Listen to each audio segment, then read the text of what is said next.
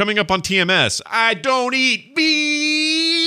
Three's company on the Love Boat, but family matters in the It's- Full House. It's a kit catapult. Put the ja- put the jack o' lantern where the sun don't shine. The fun size will barely leave a mark. Smarties, the gateway to cocaine. Two Dog Night. Cracker Barrel apologist. Necco wafers are people. Mom created the war. Orange butt, white tip. Nudity and swears with Gidget. Give me the Hasselhoff face. Nostalgia flavored plastic with Wendi and more on this episode of The Morning Stream. Hello, everybody. I'm here in my room again, just sitting here, doing nothing.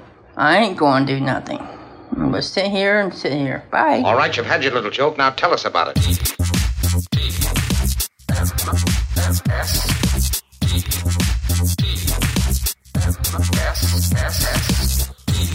Where did you get that haircut? In the army? This is the morning stream.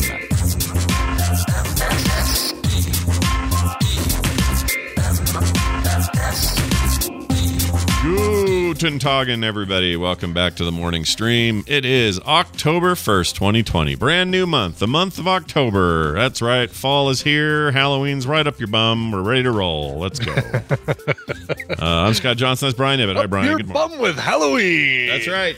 Put that jack o' lantern where the sun don't shine.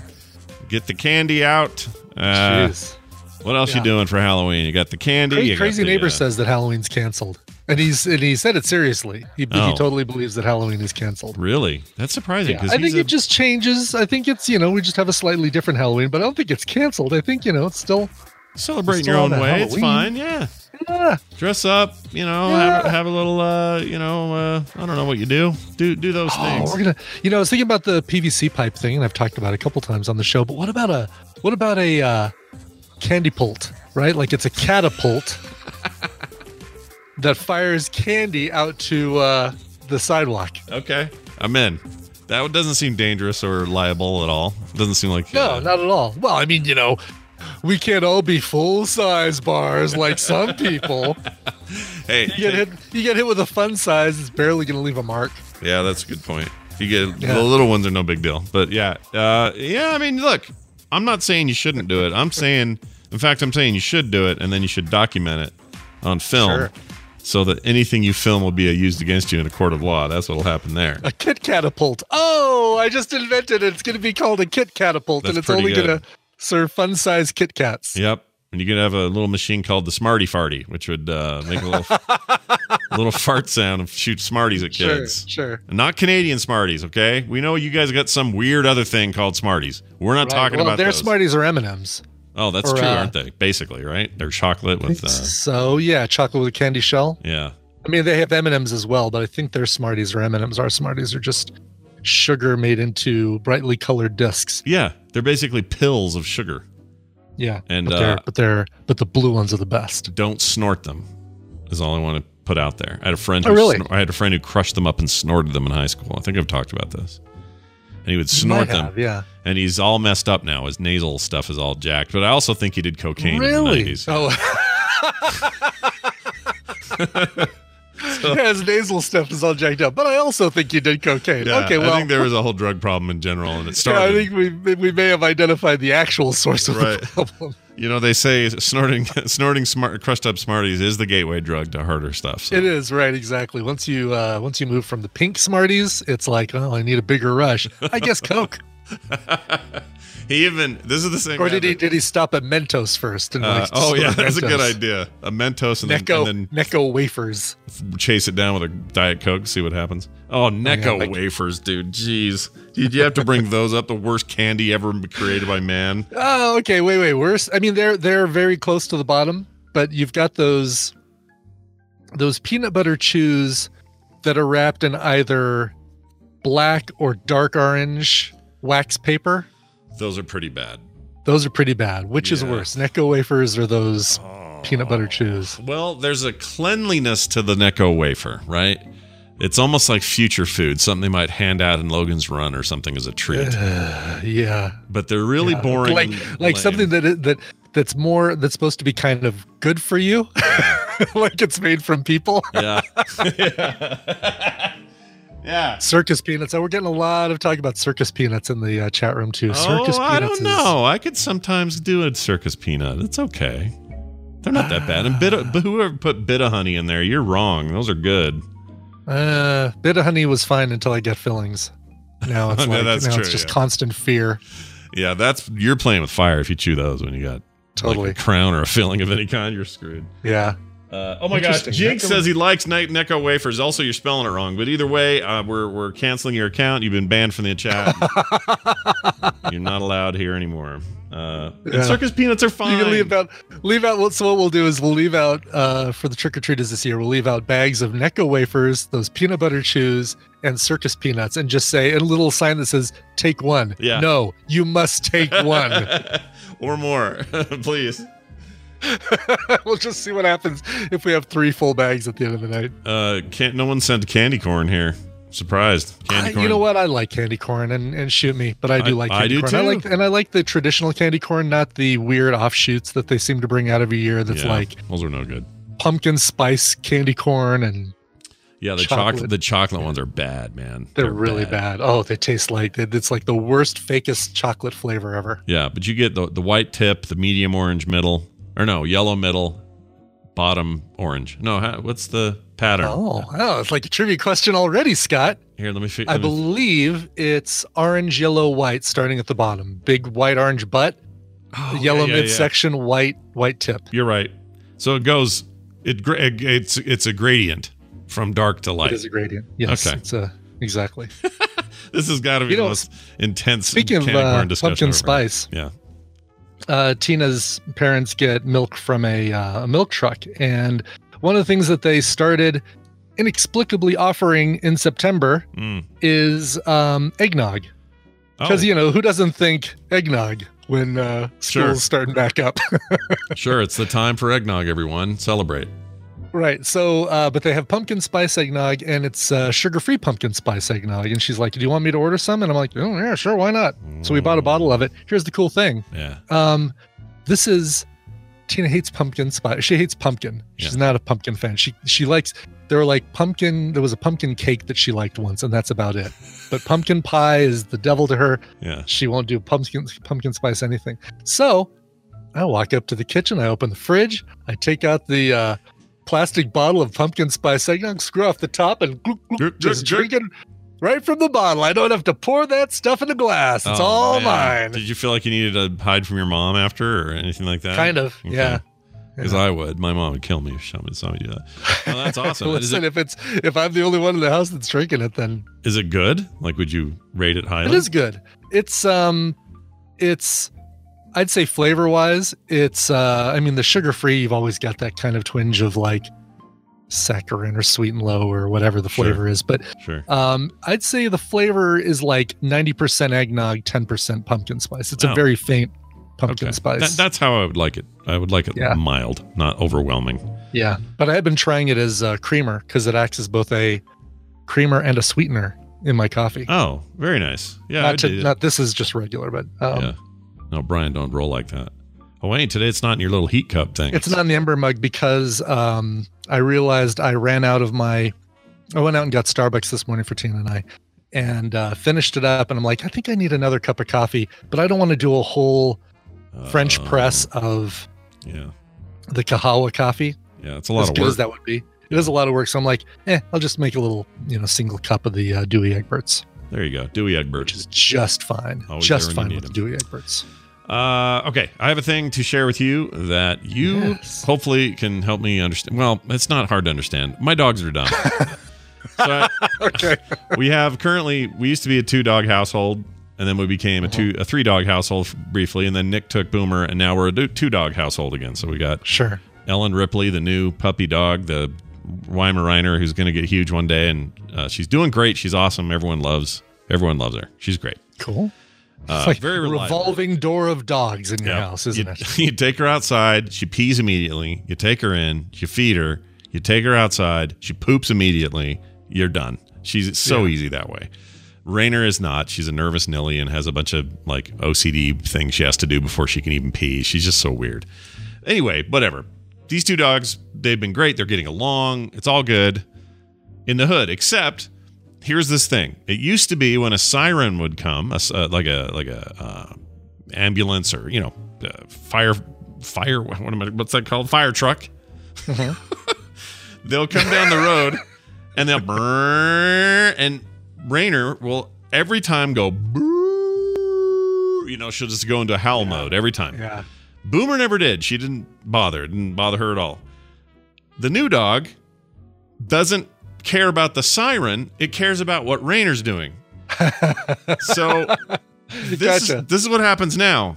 The siren will happen. It'll be a ways off. Rainer will go, and then the other dog will join in and go, and then then the siren's long gone. Like it's driven 400 billion Sure. miles away. Nobody can hear it Sure. anymore. But the dogs are now in this row, row, row your boat pattern. Oh, really? So it's it's uh They're setting it each other cycles off. back and forth between the two of them now. Yeah. So now they got this the worst game of telephone ever. Yes. basically. Yes. They're, but it's like a little baton, a little vocal baton being thrown between these two dogs. So I, I recorded it. Uh, Oh, actually, good. This is actually on Carter's phone, but I want you to hear this so you can Okay. see what I'm talking about. This is, by the way, all of what you're about to hear is after the siren is gone. The cop is Okay. way gone. No more cops. She can't hear it anymore. This is what we hear.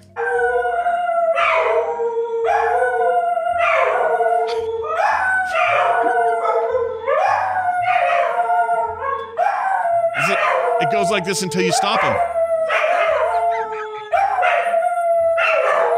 You, they think that, that they just keep doing you it. uh, until you bump the turntable. This is basically what. Uh,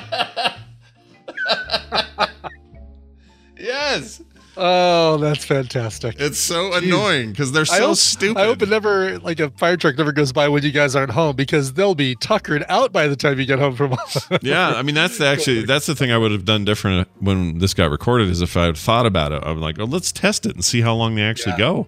Because most of the time they get interrupted and that's why they stop. That's what happened here. We walked out oh, there and then they saw us and went, oh, okay, time to stop being idiots. But they're just so stupid. Oh my gosh, they're so dumb. But they're great. Yeah. They're great. I love my dogs. Don't get me wrong. Now you're gonna get people driving by your house and just playing siren noises because you know people know where you live. They're just gonna like just to, just to see if they can get get them started. I mean, we have a couple of, um, we have some listeners nearby. They could totally take advantage of this if they wanted to.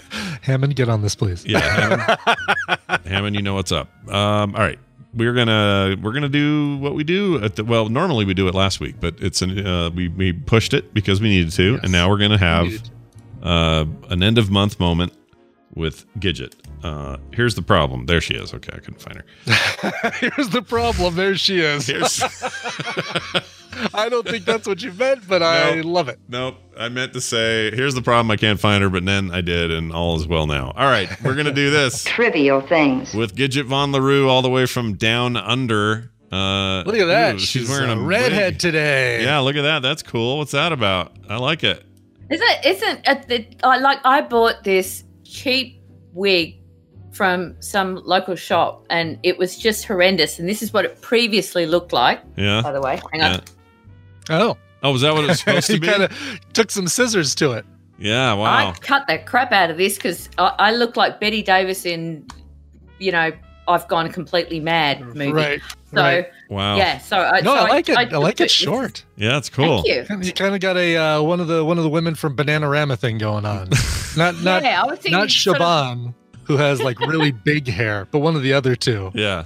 Their names we don't know. I know. was thinking if it was black, it could be sort of Joan Jett, but um, Oh, yeah, a little I bit. get a black wig and chop chop that apart two. Yeah, I can see Joan see Jett. Is it, is it Molly Ringwald? Did she? I think she had lighter red hair, right? Yeah, Molly Ringwald. depended on the movie, I think. Yeah. I, think, Yeah. I think she went through the Nicole Kidman thing of like light red hair, then dark red hair, then Yeah, red hair, yeah. then yeah. Yeah. One of your people, Nicole Kidman. She's from down there, where you're from. I know. one of your her. people. She's our bitch. Yeah, she's one of yours. Uh, all What right. is- Well, what, Yeah. what do uh, what do Australians think of uh, Nicole Kidman these days? Because I know you know there have been actors who've who've left Australia and gone on to do things, and they're like you know, well, Heaps. Hogan Hogan is uh, probably the big you know the big one I'm thinking of where he's like kind of not welcome back. In, oh, is that Well, true? No, no, no one in Australia is not welcome back. Yeah. It's only Okay. if they if it's only if they you know nick off overseas and then dish Australia, and it's like, well, Ah, you don't like it. stay where you're gone. Right. Okay. No. Cool. Right. Yeah. That's why the Hemsworths are in good company e- everywhere they go. They talk very highly of their home, but they're also big stars everywhere else. So, uh, Yeah. good job, They're, they're lovely. They keep they keep running into because I think they uh, have Chris Hemsworth's got a place up in Byron Bay, which which is way way up on the sort of uh, New South Wales Queensland border, Mhm. and he keeps running into like news crews that are doing stories on drowned kids and stuff, and he's like in the background like waving and stuff. Wait a minute. You just bu- you buried the lead. There, what's the dra- there's a bunch of drowned kids. that sounds bad. What's going on It with does, the drowning yeah. kids? That seems Lifesaver like uh yeah. like Tom Cruise. Yeah, does he go to help? Does he because he has he saved any kids from drowning? That'd be cool. Probably not. He's, Oh, Thor- he's okay. Thor, you know. I, he did announce. I don't know if it was yesterday or today, but he did announce that uh, he's he's not done with Thor yet. Like D- Thor: Love and Thunder won't be the last Thor movie. Oh yeah, I think he's Evans cool. To keep Evans going. can leave whenever he wants, but uh, Hemsworth's in for the long haul. I think Evans is out. You might get a cameo out of something. Where I thought the, the last Thor movie I thought was better than the first two. oh yeah, sure. combined. because Absolutely. I think due to the New Zealand director, he just let him. He's a funny guy, yeah. Oh yeah, you know. So Yeah. let him be funny. You Yeah. know, it was it was all a Totally. bit too intense. and those and those Marvel movies work so much better when there's a little bit more humor to them. I mean, Ant Man's a great example. Thor, um, Yep. Guardians of the Galaxy, great example of it. And you look at Yep. some of the dour ones like Thor: Dark World, and and Yeah, you know, that's the why. less what's, fun Dead- ones there. what's Deadpool? Is that Yeah, Deadpool's, what is Deadpool? Dead, yeah? He's- is that he's, uh, Marvel or Merc DC? with a mouth. He's Marvel. Yeah, he's yeah, he's Marvel. he's Marvel, Yeah. but he's he's not. um He's dirty Marvel. He's in that. uh He's dirty Marvel. yeah, he was he was part of that whole Fox thing, but now I think he is Marvel proper Yeah. or Disney proper. they are. Yeah. But whether or not that means Yeah. we don't know what that means yet, because Disney, it- you know, they could do it under. They could still do it under a different studio name, kind of like Hulu's Uh-huh. the place for their. so Hulu's the place where you can go and have some nudity and swears, but on Disney, Right. it's like Oh, we eh. like those. Yeah, well, sure. of course you do. They're fun. Speaking of which, today is uh, trivial things, which means Yeah. we're going to get trivial questions or trivia questions from you about stuff in our sort of nerd house. Uh, I have no idea what our topic is today, so I have zero preparation for this. Yeah. So why don't you tell us what it is this week? What are we doing? Okay. All right. So I think Nudity and this will be in. yeah, it's porn. Oh, great. Perfect. So I hope you've been up to scratch. Uh, no, it is actually uh, it's 80s TV shows, Oh. but I make sure to do Okay. American TV shows, not British or Australian or Canadian or you know Yeah. European or Asian. And and this is mostly going to be centered around uh Love Boat, Fantasy Island, less stuff like you know uh Dukes of Hazzard and Knight Rider and the Yeah. A Team stuff I didn't watch. Like it's mostly going to be the stuff I watched, right? Yeah, yeah, of course. It's, it's basically all Golden Girls questions. oh, good. Oh, good. Sorry. Okay. All right. Well, Yeah. I watched a lot of thank you Girls. for thank you for giving this to Scott.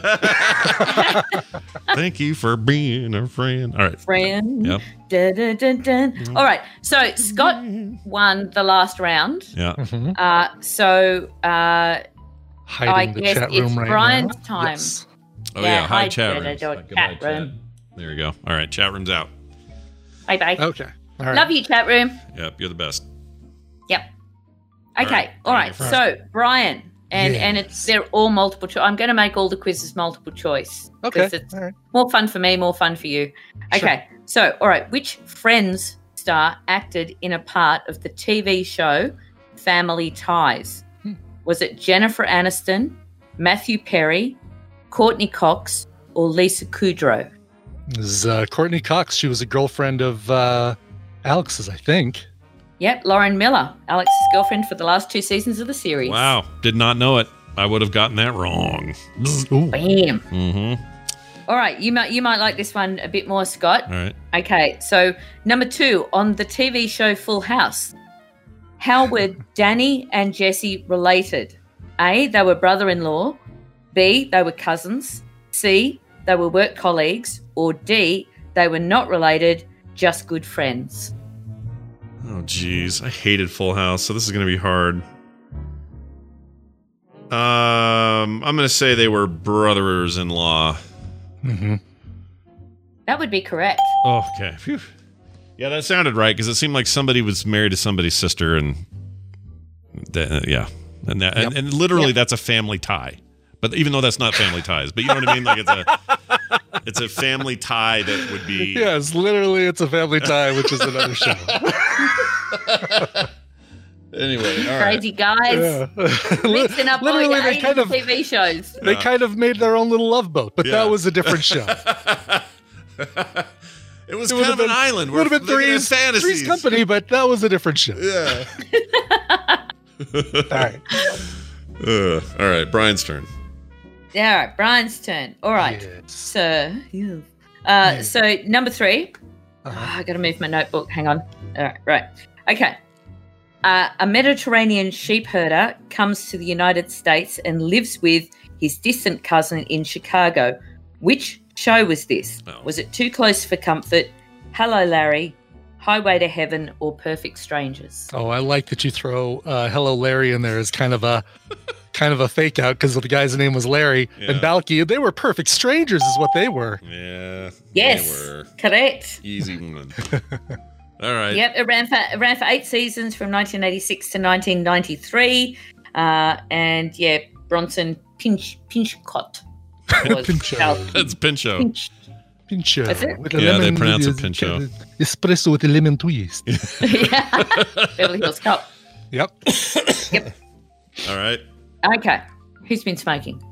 No, but I've, me, I, literally me, because there's still smoke in the valley. Yeah, exactly. Yeah, it's all second. We're all getting our smoke secondhand. Yeah, secondhand California What? smoke. How? Oh, because the Oh. California wildfires. We actually went some Colorado mountain fires too. Damn. Yeah, it's messing my throat up. It's the making me super throaty. It's driving me crazy. Anyway, oh, that sucks. yeah, Um, or we'll stay safe, everybody. yeah. Stay safe. All right. Yeah, we, we, we had those at the beginning of the year, and they were just an absolute monster, and they were very close to our house too. Yeah. All right, so right, Scott. Yeah. All right. And and remember, if you can't answer, it can go to the other person. All right, Scott. So number four, Bo and Luke's car, the General Lee in the Dukes of Hazzard, was A, a 1967 Corvette Stingray, B, a 1966 Ford Shelby Mustang, C, a 1969 Dodge Charger, or D, a 1962 Ford Galaxie 500. Um, the Charger, I believe. You are exactly right. Oh, Yeah. Okay.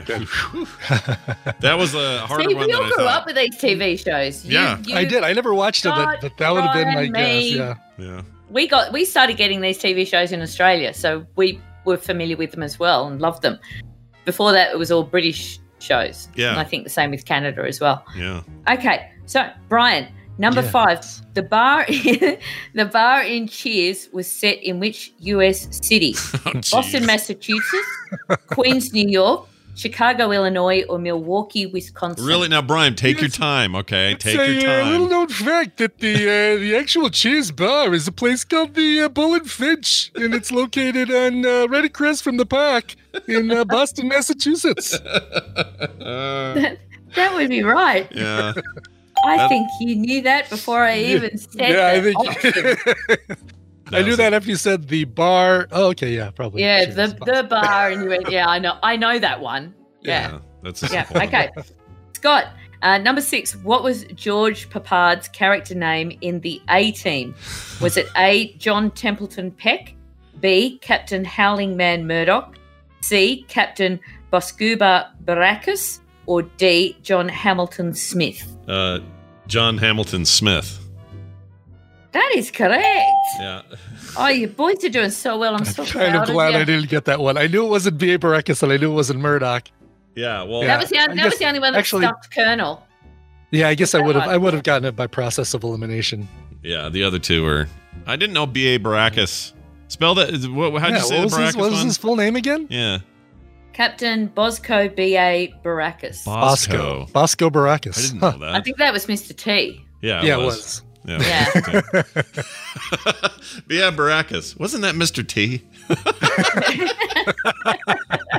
All right, that was good. All right, so Cool. far, so right. far, no wrong answers. All right, We're doing sweet, good. sweet, sweet. You're doing Yeah. so well. Yeah. All right. Yep. So, uh, Brian. Yeah. All right. How did Detective Lieutenant Michael Arthur Long in the show Knight Rider become Michael Knight? A. He was approached by Flag for secret justice work. B. He crashed his old car, thus inheriting a new name and kit. C. He had a near fatal shot to the face, giving him a new identity. Or D. The foundation of law recruited him after serving in the military. Oh, okay. This sucks because, as Scott knows, and much of the chat room knows, I never saw an episode of Knight Rider. Yeah. Um, all right. Based on the fact that they used Hasselhoff, I'm going to say that um, disfigurement and and facial stuff, you know, getting shot, near, nearly shot in the face, is probably not it. Right, so Flag he had a knee- recruiting him seems like something else. Like that's another show that I, I should be thinking of. No, it was it was all, all all the answers are part of the show. Oh, really? These are all things Hmm. from the show. Yeah, yeah. I decided to be a bitch regarding that, so I, just, I just put all so, the same. so really, I'm just deciding which of these four things occurred in the origin, and all these things, the other three occurred later on in the show. Basically. go with your instincts. Yeah. Go with your Oh. God. You had um, it. You all had it. Well, okay. No, you did. No, no, no, Hey, you're not supposed to tell him he had it. Yeah, don't tell me I had it. Oh, um, Scott, Well, flag sure. was the thing that sounded familiar to me, although I thought that was a different show. I'm going to say it's the flag recruiting him. No, it's the, the face shot in the face. Scott, It's the shot you in were the right face. on there, Brian. shot in the it. face, It's really? Shot in the Yeah. face. Yep. How did they explain Right, with just. Hasselhoff's it, good Scott, looks and that he got got it. shot in the face? Yeah, he got so the, it's a pretty out there idea, right? Like they did. A, Yeah. I don't think it was ever a good origin story, but yeah, they the whole idea was that he got shot in the face and that they gave him his new Hasselhoff face, and part of the deal was he got this car, and also the, you know the reason the face was so well done is because the same people who have all this amazing tech did his face. And Oh, sure, okay. The, Yeah. the people Plus, you who had did the car tech had face. it's super. people who do dumb. car Face, tech also face. have face tech. right. yeah, you know, you know the old thing about Yeah, how it's they, like I'd like Ford to do my next operation. Yeah, It'd exactly. Yeah, yeah, why not? All Hyundai, right. What please was- what uh, take out my kidney. He sang in, in on the Berlin Wall in Germany Oh, I don't remember what uh, song when they it brought down the Berlin Wall. Uh, It was. Um, freedom. I Yeah. don't know. The only one I can think of of his is the uh, "Get into my car." Uh, not the not the Billy Ocean "Get out of my dreams and into my car," but Was there a get "Jump into in my, car, I want to take you home" or something like that. Really? Ugh. I Yes, don't. I never bought his. I want to get drunk and eat a burger on my floor. sound like a Yeah. Wookie. And my daughter filmed Yeah. it. That's What a the little one. bitch. He has my. He and, he and I share. your a- dad. He and I share you a birthday. we, so we've all had our parents do embarrassing You know stuff. what? That's a good point. why film- Exactly. Why film them doing that stuff? I, If a man parents used to have can't get drunk and and, it was eat a burger on his own floor, Yeah, what kind of world are we in? yeah. He's not at a bar or a restaurant. He's in his own Right. bathroom. If he's drunk and eating a burger like a pig, fine. yeah, Oh. yeah, totally anyway, fine. I, I, I'd leave her out of the wheel. totally normal. Um, anyway, so okay, so Scott stole that. yeah, Yes. he did. He did. So it's Scott's This is turn. gonna be this is gonna be the pull ahead. Damn it. This is the moment. Knight Rider foiled again. This is the moment. All right. So number eight. Uh, what was Al Bundy's job in Married with Children? Oh, was he A, a sports equipment salesman, a high school football coach, a woman's shoe salesman, or a strip club DJ? Uh, what, what, woman shoe salesman. Yes. Okay, because the, the only reason I knew that is because the others were all ridiculous. even Of though course. that even though that one Yeah, is kind they of were all ridiculous. too in itself. highfalutin yeah, for, it uh, too, Bundy. too fancy for Bundy. So yeah, that had to be Yeah. it. All right. And Ed O'Neill was actually a high school football player. No, that's oh, cool. was it really? No, I believe Yep. it. He's a big dude. He's got the face for a high school football player. First guy, first time I ever he saw. does. Yeah, First time he I ever does. saw Ed O'Neill damaged. was in uh, uh, an episode of Miami Vice. He was a dr- uh, Oh, really? cocaine guy, yeah, dealer guy in there. It was good. Anyway, he was very young in that. All right. And, and he's still right. going. He's been, if- they've stopped Modern Family now, haven't they? Mm-hmm. Right? I don't Yeah. know. Is Yeah. it? Okay. Fair enough. Anyway, no loss. okay. Um, number nine, Yeah. Bry Bry. Yeah. All right. What Hawaiian island did Magnum PI do his private detective Oh, for work sake. on? Was it Maui? Hang on, I gotta say them all. I know, Um, say 'em all. Maui, Oahu, Lanai, or Kauai? Well, I would assume that the the bulk of uh, uh, detective work that he'd need to do would be in the the island that has Honolulu on it. So I'm gonna say I'm gonna guess Oahu. You are correct. Well done. That's where all the crimes happen.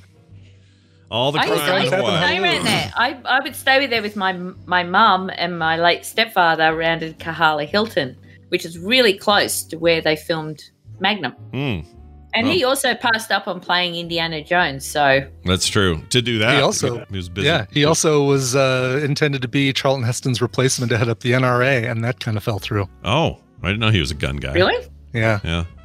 Maybe he decided that uh, that's a shitty job and no. he, he probably did. He's like, Maybe yeah, I don't, I don't think I want that. Best just to be quiet and just do his job. He, he probably said, uh, "Hey, thank you, Charlton. I know I played a character named Magnum, but that doesn't mean I want to head up the NRA. But thanks." I want to hold a Magnum. right, exactly. Damn you, dirty PI, he said. and that was it. Oh. You killed them all. All right. All right. Scotsmeister. Yeah.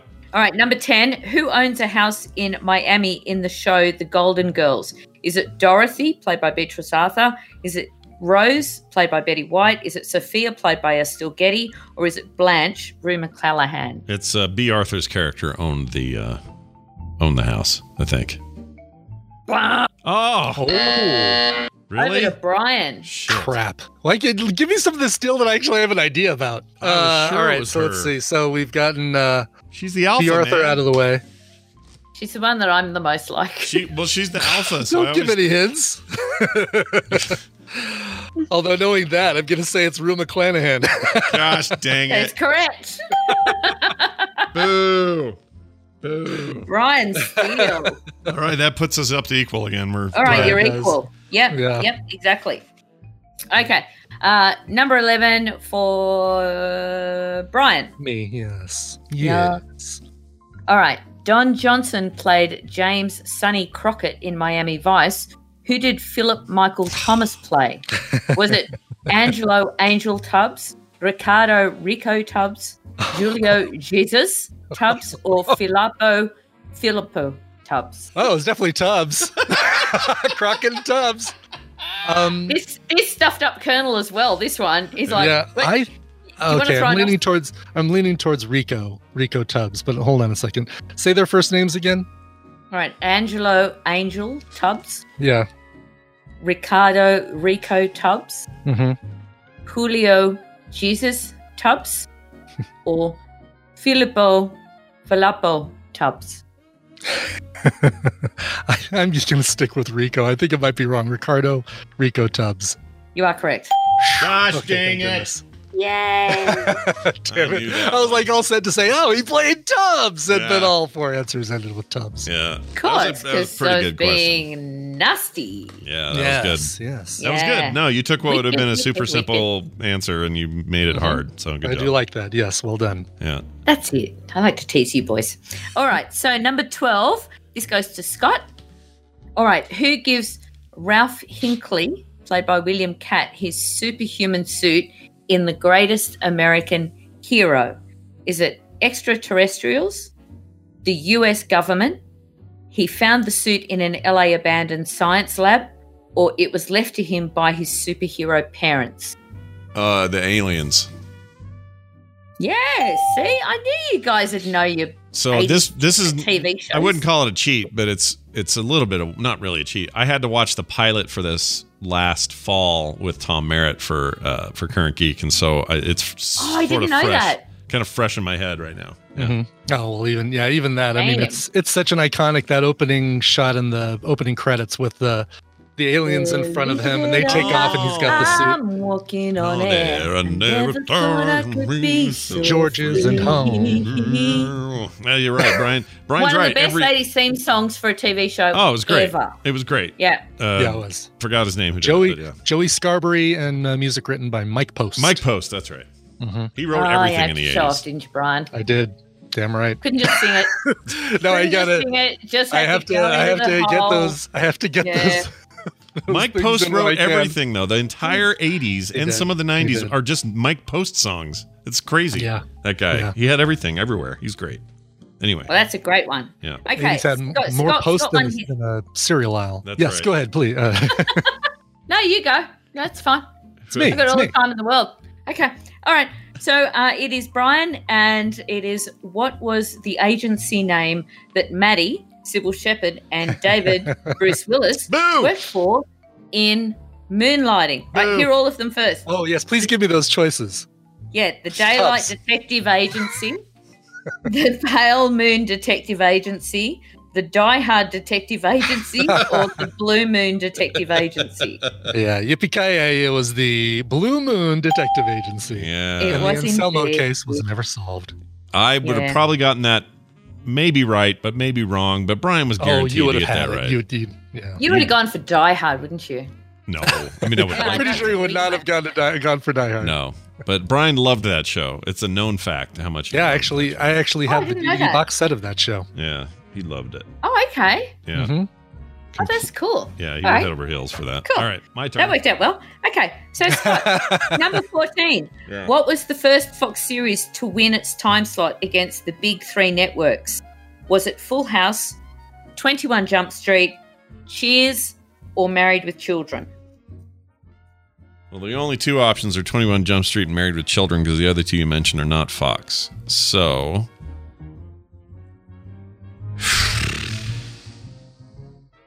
Boy. This doesn't, this is not an easy one. Um, I didn't know who was going to get this question, so I just threw it in there. no, that's good. Um, Mhm. I, honestly, it feels like a toss up. I'll just say, uh, let's see, what would be the most, I mean, the most mainstream thing? Probably, probably Married with Children. Nope. Ah, shit. Why wrong I as well, really could I'm have gone either Definitely way. going with 21 Jump Street because yeah, the other two are uh, Correct. ABC and CBS, I think, or CBS. ABC NBC. Yeah, they Yeah. might Correct. both be Brian missing. Steele. Cheers, NBC. Yeah. Yeah. bless, bless your cotton socks. All right, this is the last question. So, Wait, does that put Brian ahead close. one by one? Is Brian Yep. up? I'm ahead by one. Oh my gosh, this is not going well. All right, go. Either lock things up or a tie. All right. all right, I'll, I'll have to count because you've both stolen off each other, and yeah, I, I think it's nearly about even. All right, so it's the first person in. No, it's not. I'm ahead by one. yeah, but Brian's definitely ahead by one. Yeah. Oh, you're so technical. Yeah. Yeah. Okay. Listen, I got it again. Scott won the last one. I'm not. I'm not letting this uh, Yeah. slip by from a. I'm Uh, not letting it from a, fly. oh, I don't know. I think things are putting up with roughly even. No. Good on you, Brian. All right. The line judge says, 15. ah, it looked like a probably was a touchdown. I wasn't watching, but that was probably a touchdown. We're gonna, we're gonna give it to them. All right, go ahead. All right, first in. Uh, in 1987, the TV series Teenage Mutant Ninja Turtles, who was Splinter banished from? The Hand Clan, the Foot Clan, the Palm Clan, or the Vagina Clan? well, I can rule one of them out right away. The Foot Clan. Oh wait, is this? What are you A, talking Correct. about? It's my question. oh, go ahead, go You ahead. can't No, it was open to both. It was not open to both. This was my question. Oh, this is Brian's question. And it was a play on the Hand Clan in the Daredevil comics, so definitely was the Foot. Oh, I would have gotten Clan. her. Oh, it is Foot Clan then. It is Foot Clan, Oh. yes. I was. I was totally just Boy, you boys I was- competitive, aren't you? Well, that Oh. means. So that means you. That if that's the last question, Brian wins by. Oh, I gotta give you a ding.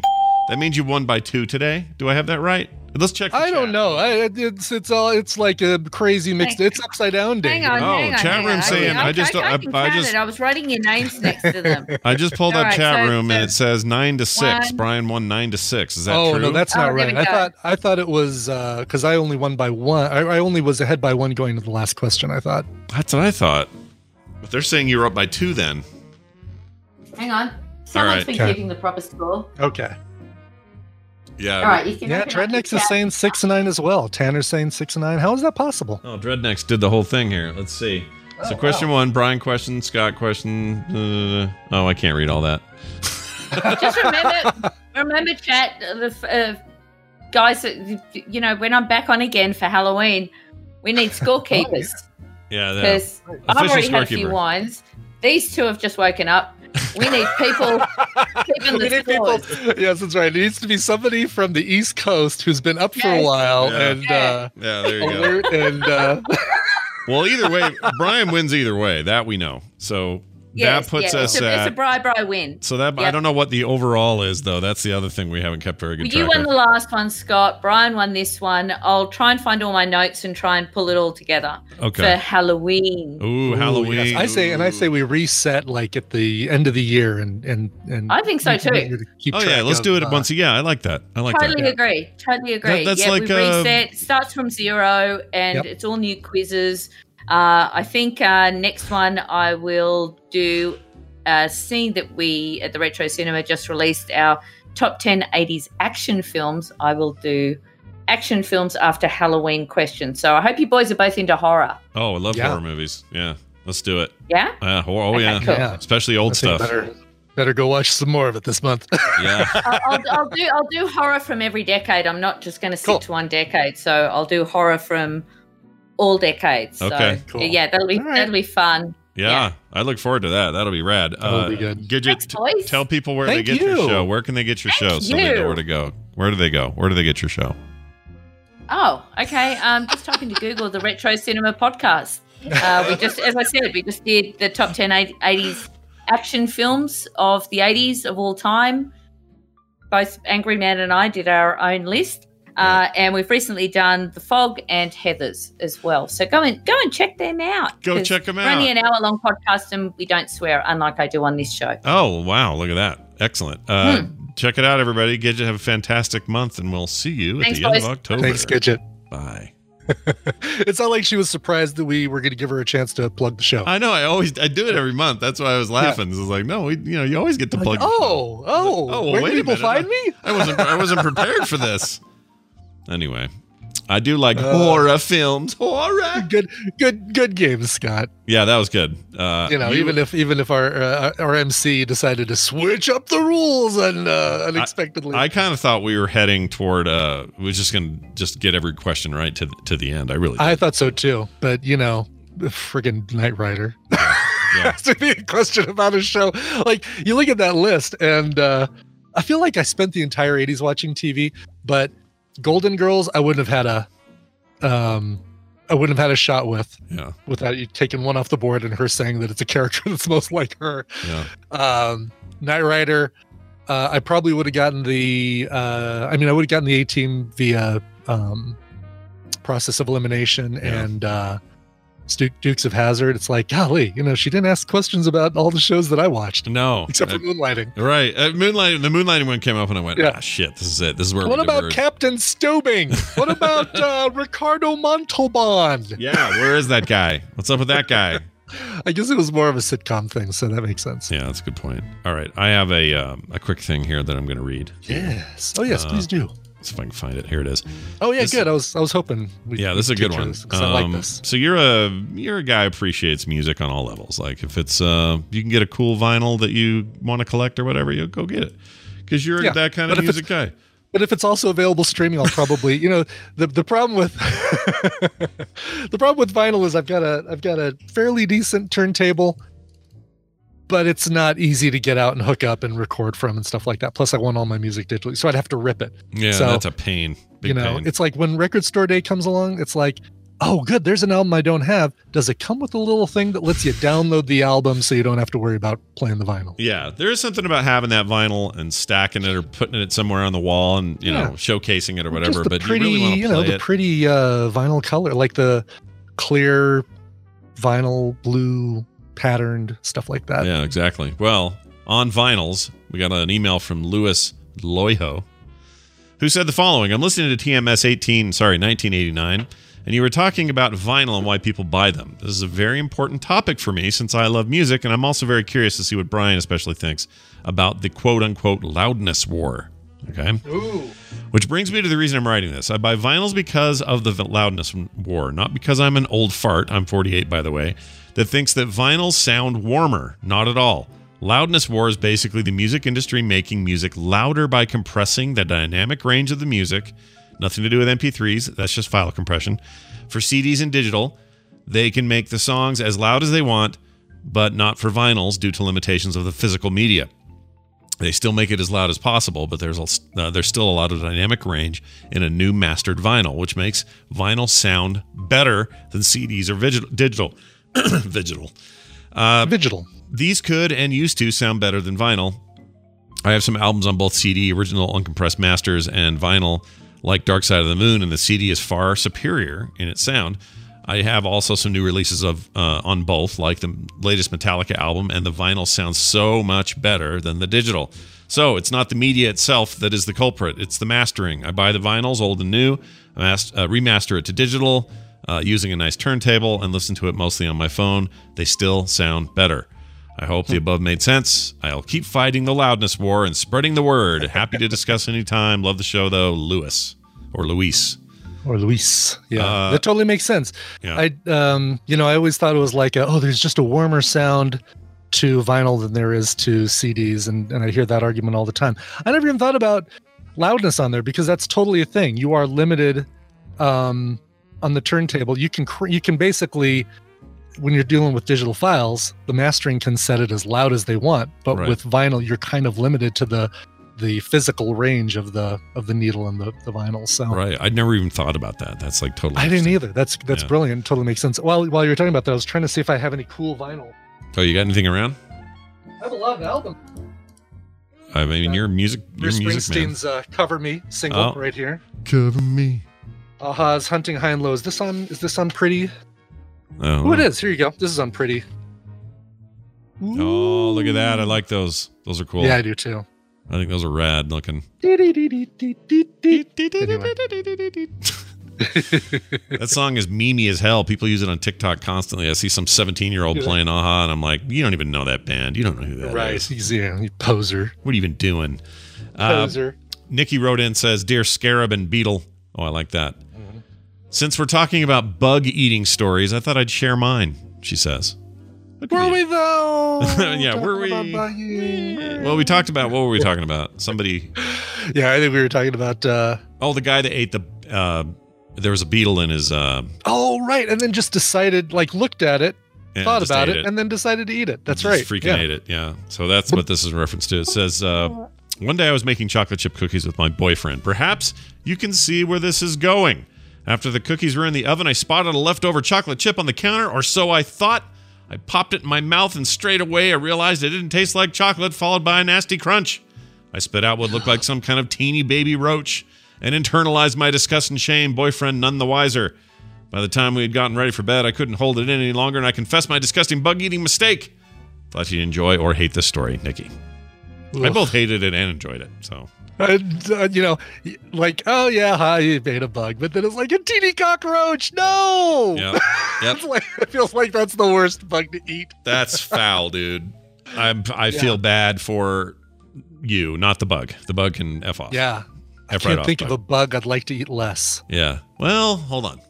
Yeah, I know, like grasshopper. Oh, a moth. I think I'd eat uh, a moth or a or a uh, In its raw living Cockroach. form, that's important here, right? The raw living form of a bug. It can't yes, be right, exactly, like cooked uh, up or whatever. taken right off the sidewalk, popped into your mouth, and eaten. Not yes. not crickets baked into chocolate chip cookies or something. I think for me it would be a it would be a whole it'd be a whole praying mantis. Just oh, the- really? Just the whole thing, just ah, just a big spindly praying mantis would be the grossest thing I could have in my mouth. God, I don't know. I feel like I feel like cockroach would still be worse for me than praying mantis. I don't know. Depends on where you got the roach. Like out in the wild, they're they're not so bad. But like if they're living in like old rundown buildings in New York or something, it's probably the worst bug you could ever. Well, okay. I mean, I guess that's the other thing. This is a freshly washed but still alive bug. Yeah, let's say Freshly it's a, cleaned. Yeah, let's say it's clean. It doesn't have any kind of. It's not going to give you some disease or anything. It's just a clean Right. bug. Of I'm also kind. worried about things biting or stinging me on the way down. I don't want Oh. to eat a bee. Imagine a big juicy freaking murder hornet down your throat. Oh, jeez. Oh. that, that- that's a and that's a multiple bite situation. You're not eating that in one bite. I don't care what Jeff Probst promises you. I don't care if you think you are getting immunity that week. Yeah, or forever or any at all. right, exactly. Wow. I'll, you know what? I'll, I'll go. I'll, I'll head to the, uh, I'll head to the Ponderosa. Thanks. Sounds good. Yeah, I'll eat at a Cracker Barrel before I'll do that. All right, well done, Nikki. Uh, oh, we took uh, uh, Garrett took issue with our Cracker Cracker Barrel, barrel uh, criticisms. Garrett Weinzierl? Yeah, he thinks it's amazing. He loves their chicken something. What of all people? I would not expect Garrett Weinzierl to be a Cracker Barrel Totally uh, agree. apologist. Yeah. he's a Cracker, Cracker Barrel, Barrel apologist. defender. Yeah, he's a defender of the Cracker Barrel. And he was like super into some chicken thing they do. Yeah, he was like all into it. And somebody else said, Oh, yeah, their mac and cheese is great. And I'm like, I don't know, you guys. I don't know about this that you're saying. Oh, look, another one. Diced tomato. Well, well, Loves okay. Cracker All's right in the world. Uh, I feel like the planets have realigned. If Dice Tomato loves Cracker Barrel, I feel like, oh, well, okay, there we go. Now I can. Now it, I feel good about hating Cracker This Barrel. explains so much about diced tomato. exactly. he loves everything we hate, and he hates everything we love. exactly. That's amazing. All right, we're gonna take a break. When we come back, my sister Wendi, uh, she'll be here. She is a, a a licensed therapist, and she's got ideas on how to help somebody this week. Who uh, pinged me this week and said, "Hey, if you guys have time for this, please include my question." And we did. So we're gonna do that, and that'll come up right after this song Brian's gonna play. hash brown casserole. So they're talking about like chicken fried steak and gravy and stuff. All right, maybe maybe I need to give Cracker Barrel uh, another chance. Just not get breakfast there. Get a Yeah. get a uh, chicken fried entree or something. Because that's good. Well, I mean, me. if they're if it's gotten better, I'll, I'm happy happy to admit that it's better. You know. So. Yeah. All right. Well, uh, let's play a song that Dice to Me was going to hate. This uh, comes to us from uh, Sub Rosa Records. Love the stuff that they send from Sub Rosa PR. Temme Scott is uh, releasing her album Trust You, Trust You. It's an LP and also uh, available digitally, of course, because you have to. Temme Scott um, is from LA. Uh, this is, let's see, she started out in Baltimore as a teenager with a band called Say Chance. Um, she gave up pursuing music because she was discouraged by the inauthenticity that was bred by finding success at such a young age. So she moved across the country to attend junior college at UCLA. And uh, this is her. This is her album. Uh, the album is called "Trust You, Trust You." It's kind of like, I, I, my description on this is she's kind of like a funky Lorde, not like a funky lord like the Lord of Funk, but like a funky New Zealand singer. Isn't New Ze- isn't uh, Lorde from New Zealand She, or Australia? New uh, Zealand, New? Zealand, yeah. I Yeah. think so. uh, a funky Lorde. I don't know why that's so funny. I just love the sound of it. It sounds good. She's the funk lord. Anyway, I really, really dig this song. The song is called Understudy. Here is Temme Scott. Uh, by the way, did you say that record company is Sub Rosa? Is that what you said? Sub Rosa Records. Yes, Sub Rosa PR. Oh, I don't have the file. Dang it! I was going to play that horrible. Oh, yeah, that- no. oh no! From oh, Sub Rosa. no. The worst episode of Star Trek ever. All right, here's that song. We'll be back in a minute. Stay tuned.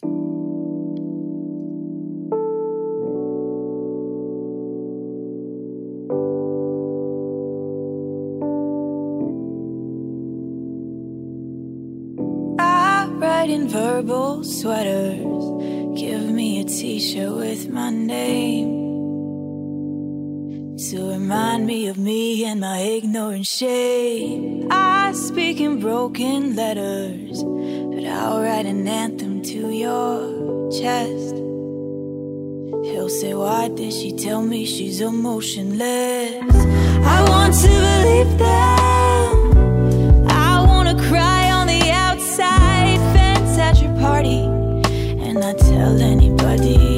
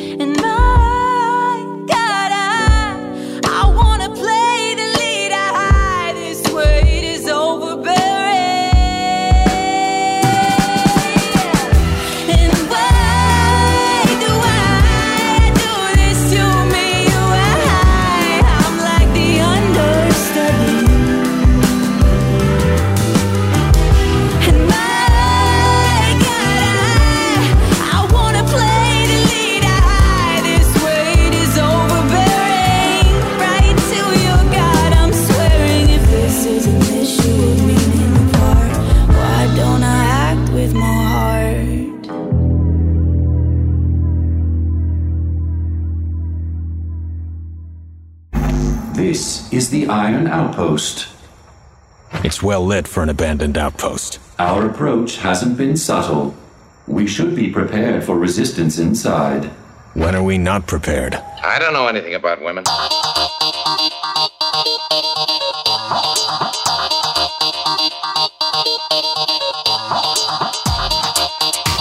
You're threatening me? You're threatening me with pee? This is the morning stream.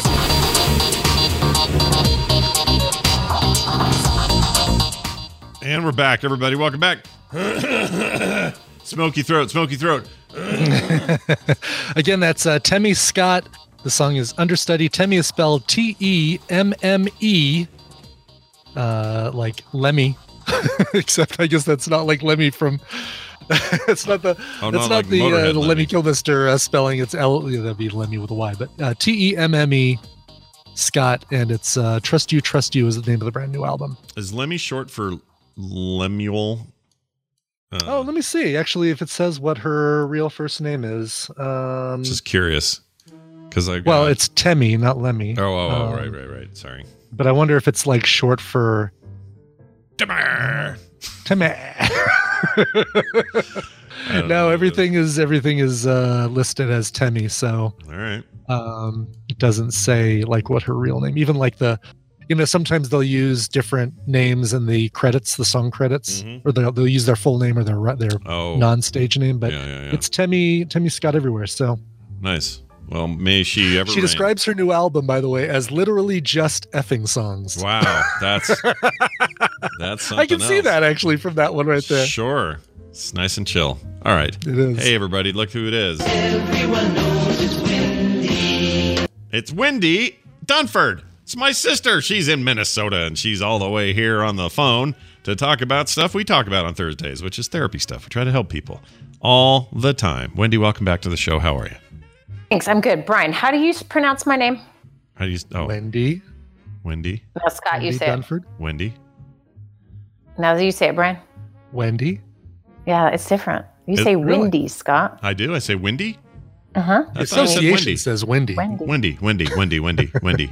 Wendy. Wendy. Wendy. Um, but the song said windy too. Yeah, so that's well, what the made song is Windy. It's not everyone Oh, knows it's right. Wendy. It's the song is Oh. everyone knows it's Windy. Oh, right, right, right. Yeah, no, okay. Uh, But they're maybe- talking about a person. They're not talking about the weather. I wonder if I have done that. Have I called you Windy? My, My dad, er, dad spelled it W I N D Y my whole life. He did. Oh, really? Yeah. Yeah. Oh, that's he, funny. he was a bad Yeah. speller, but I didn't know he couldn't spell his own. kids' Really names. bad to the point where he could not spell my name. It's like the reverse of Tina, because Tina can't say milk; she says milk. So it's Milk. oh, like, she does say milk. yeah, it's like Wendy or Windy. Yeah, milk my whole family common- says milk, and then my one kid says milk. Yeah. And I'm like, Oh, where, wow. where were you raised? In a barn? Yeah. Who have you been talking to? My oldest. what other family do you hang out When, with? when Right. Taylor was little, she said uh, little. She'd say mute. So if she wanted new milk, she'd say, "I need mute," and she could say almost everything else, Aw. but mute. It was like almost mute. M O M U T E. I need more mute.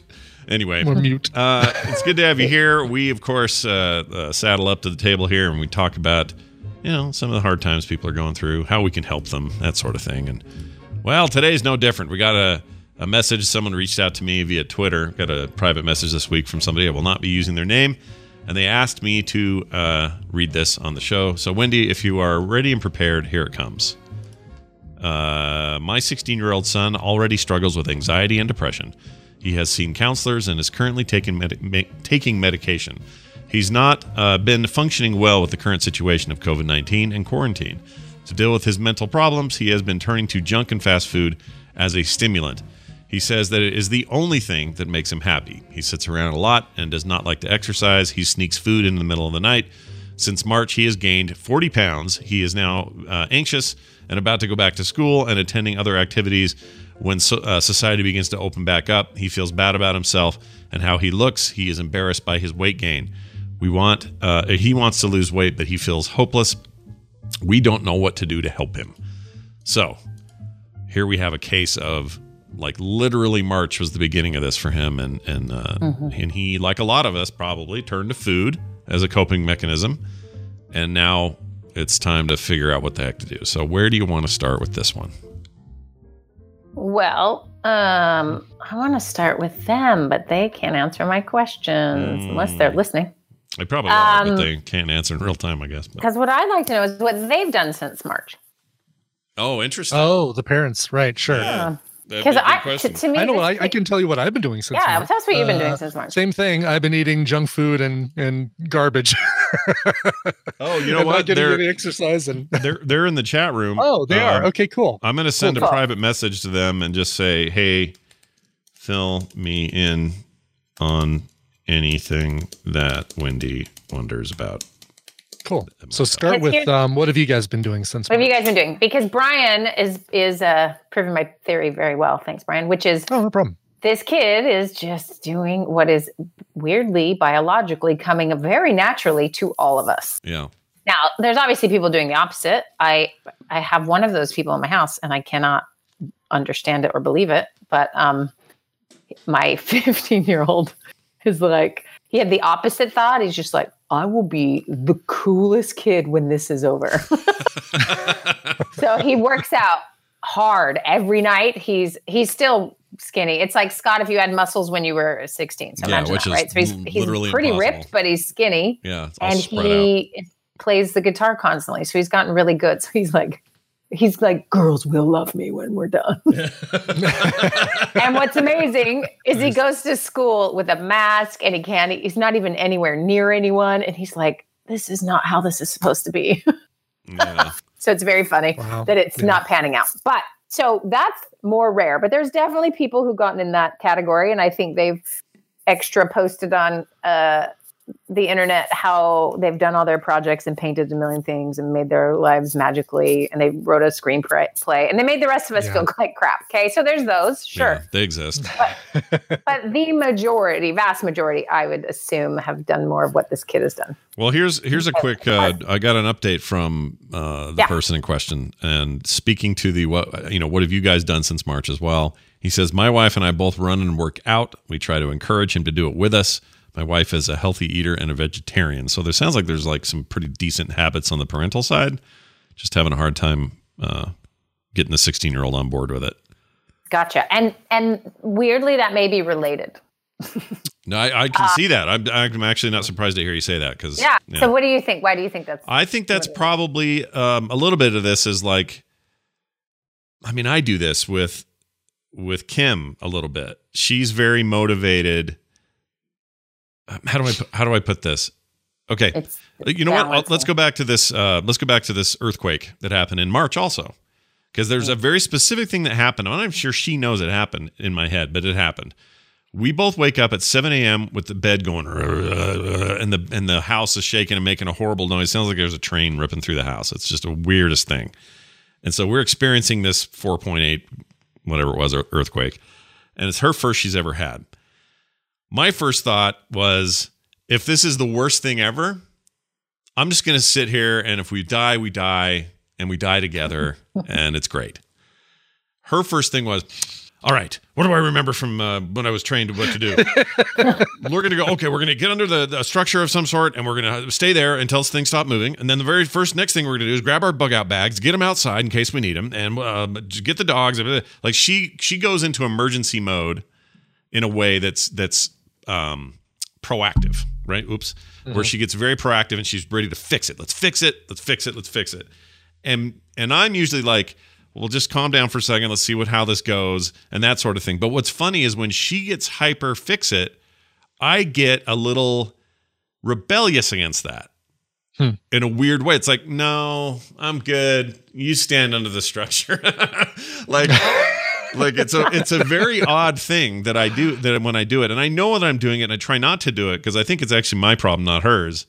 But I have this this feeling of like, well, I don't want to do what you're doing, or I don't want to do the thing that everyone says I should do. I want to do this other thing. So to answer your question, is it that? Is it him not not necessarily rebelling, but is it him saying, "Well, great, good for you guys. You're all you know awesome, and and you're motivated to go run every day, but doesn't work for all of us or whatever. I'm just gonna eat this bag of Cheetos." Like, is it that kind of thing? I, I mean, I think there there's definitely an element to that. Um, because it's funny, you know, my kid working out every night, I'm like impressed by it, but it makes me more tired, and then I work out less. Yeah, makes you more tired to watch yeah, it. like, oh, listen, that's so much effort. Okay. Yeah. Yeah. Uh, so I think you can have it any direction, right? And I, I think you can have um, kids saying, "Well, I'm not going to be like my parents in any form," right? And so, I, I, here's the thing about the, the the part that maybe is the biggest hint in the in the email is that he's sneaking it at night. Mm.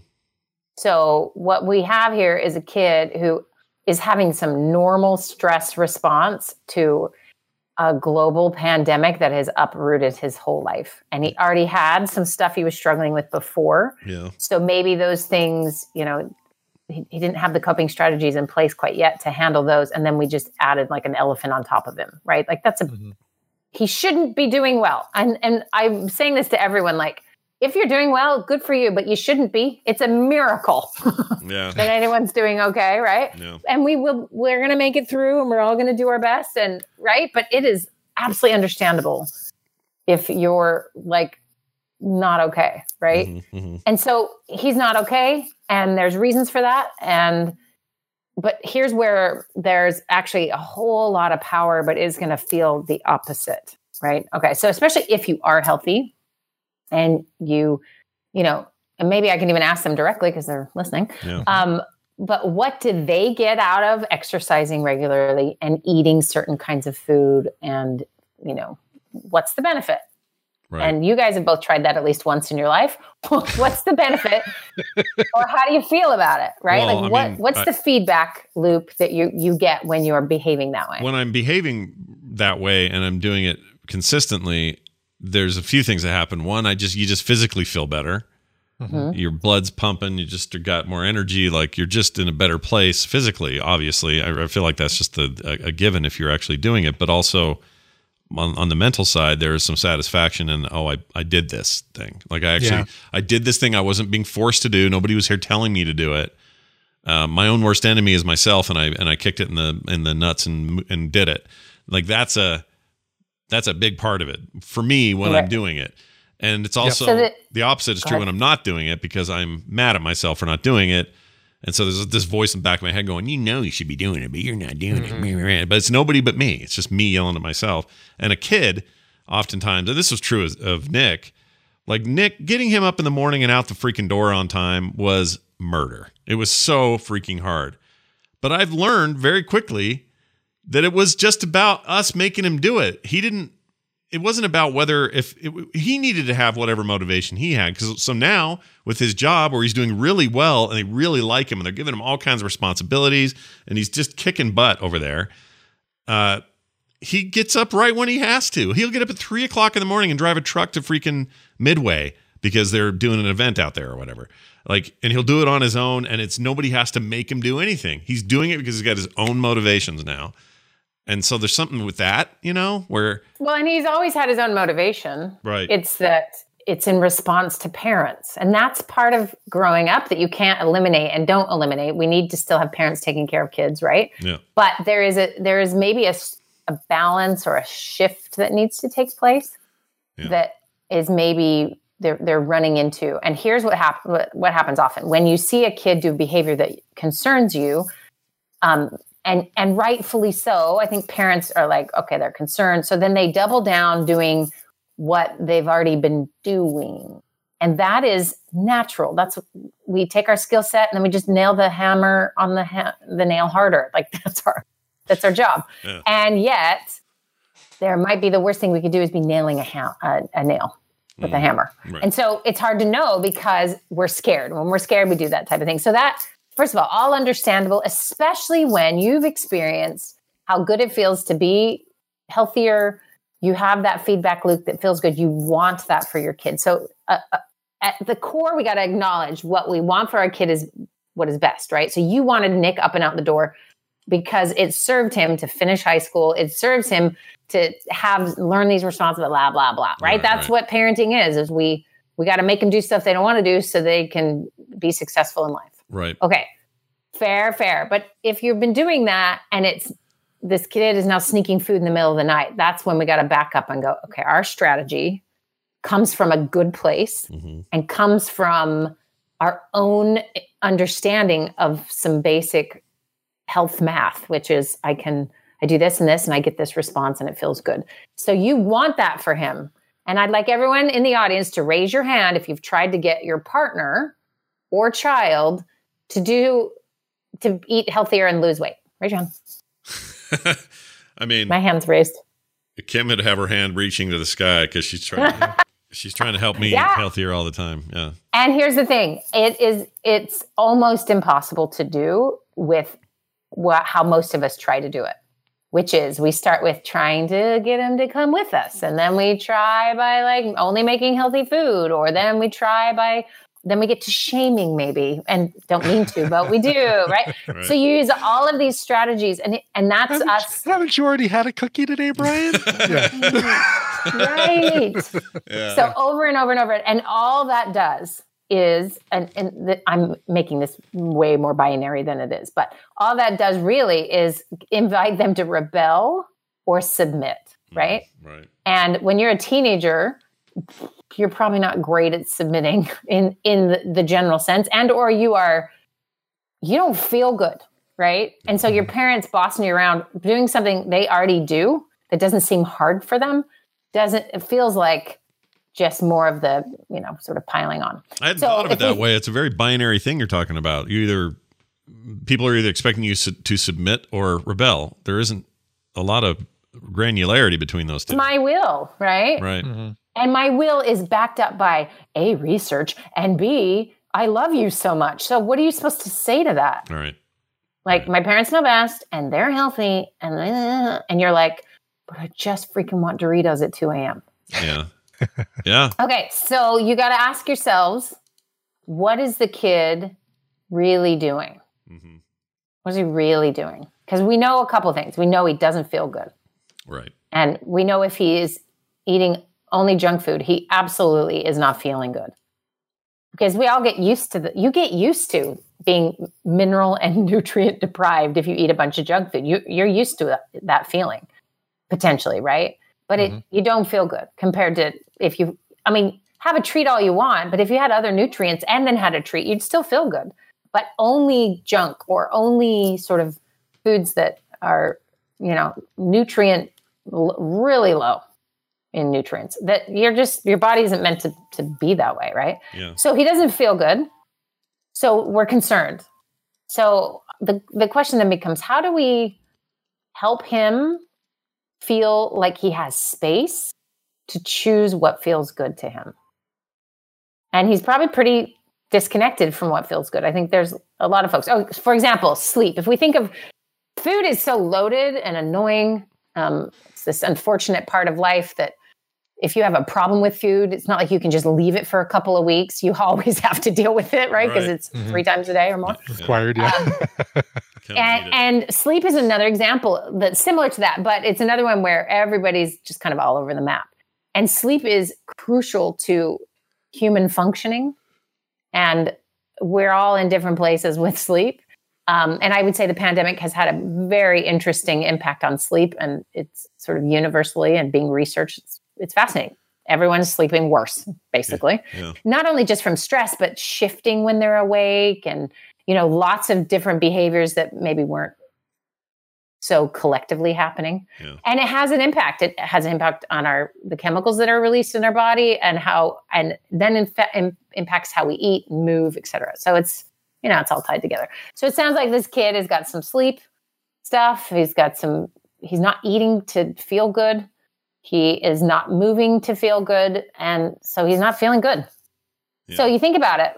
If you're not feeling good, what do you want from someone? So I'm going to ask both of you. And, and it, think about it. You just, you had Doritos for four nights in a row. Yeah. And you haven't moved in a long time and you don't feel good and your sleep is off.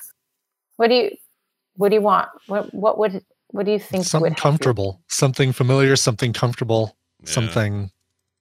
I'd want something that would break me out of my pattern.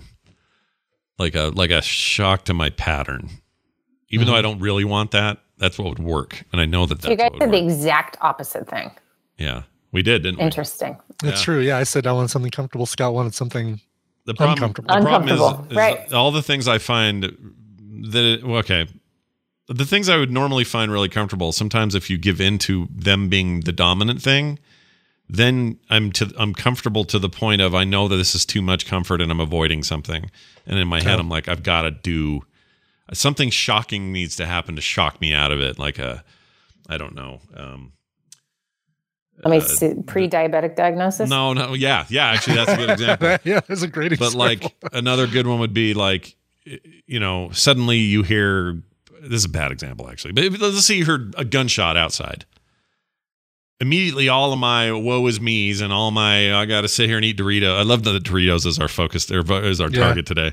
Yeah. um, but but all of those things would suddenly go get out the way. I gotta go find out who shot what. You know like it, suddenly your everything changes. Like it's it's a sudden shocking thing sometimes is what i need personally to get out of whatever rut or pattern i'm in. Think nobody's gonna like Kim can't come and say that thing to you. no Nope. no And Brian, I'm assuming the comfort, and you can describe more, but I, I I had an idea when you said comfort of like, Crunch that Wrap somebody- Supreme. well, let's let's call it what it is. Crunchwrap Supreme, baby. Fine. So I'm thinking something different. I'm thinking something like um, somebody expressing concern and love in a way Oh. that is not loaded. Yeah, yeah. Right. You know the right, exactly. The drive-through lady at Taco Bell expressing comfort and love with a Crunchwrap Supreme. right right it's all connected sure so we're going to combine this a little bit. So, so first of all, there. Let's describe what the boy's actual challenge is.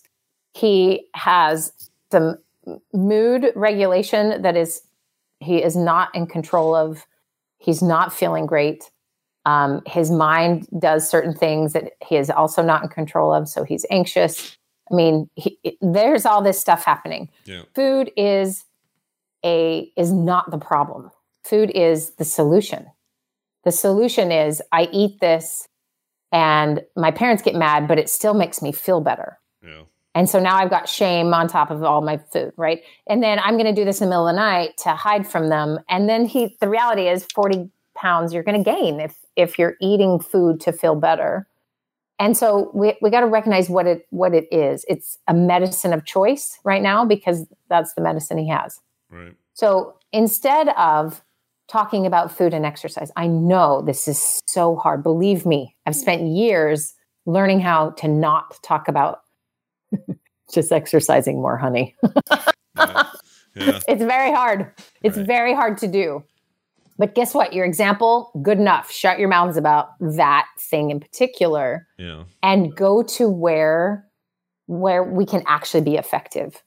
And when so for example, Nick thinks you were you, you like he had to fight against you making him get up. yep And what happens when he didn't have to fight against you getting him up? He got up. yeah And it's because there's something else there. There's something else there for that kid. yeah And if we make it about food and exercise, and I get it, you, he is he's paying the consequence socially for this, and it's making everything worse. So mm-hmm. you're thinking the solution is stop eating and get your butt exercising. And yes, those things are great.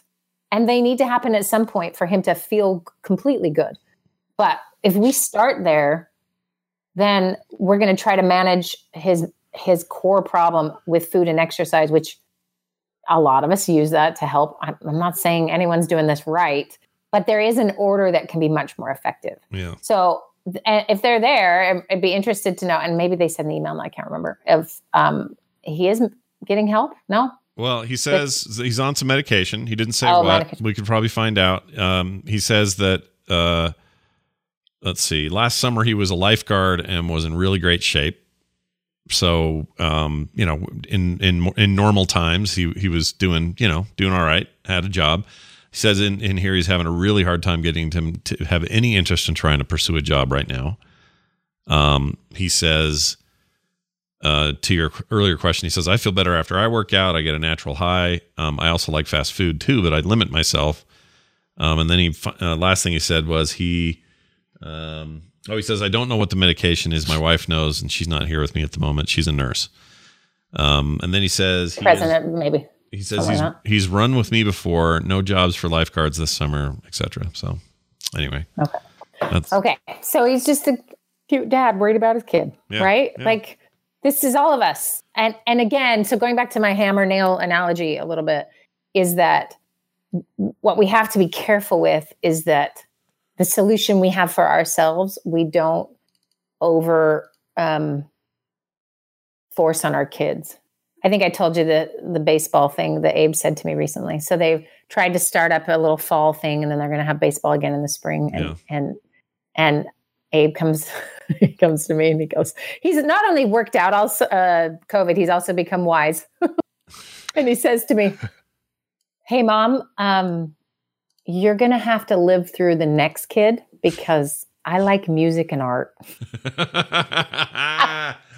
I love it. And I was like, uh, touche, because I was really because I love baseball. I love sports. I want to I want to Yeah. sit in a bleacher for 20 hours. That's what I want to do. And he's like, I know, mom, but I care about music. Yeah, he's such my he is so my nephew. I love Hey, it. you can you can sit in the audience and watch him perform a piano concerto or something like that. I mean, Uh, there's, you know, Um, but I, and, and this, this is what's funny is I, I was like, wow, that is wise. And I'm going to believe you and I'm going to listen to you. And I'm also going to live through the next kid. Yeah.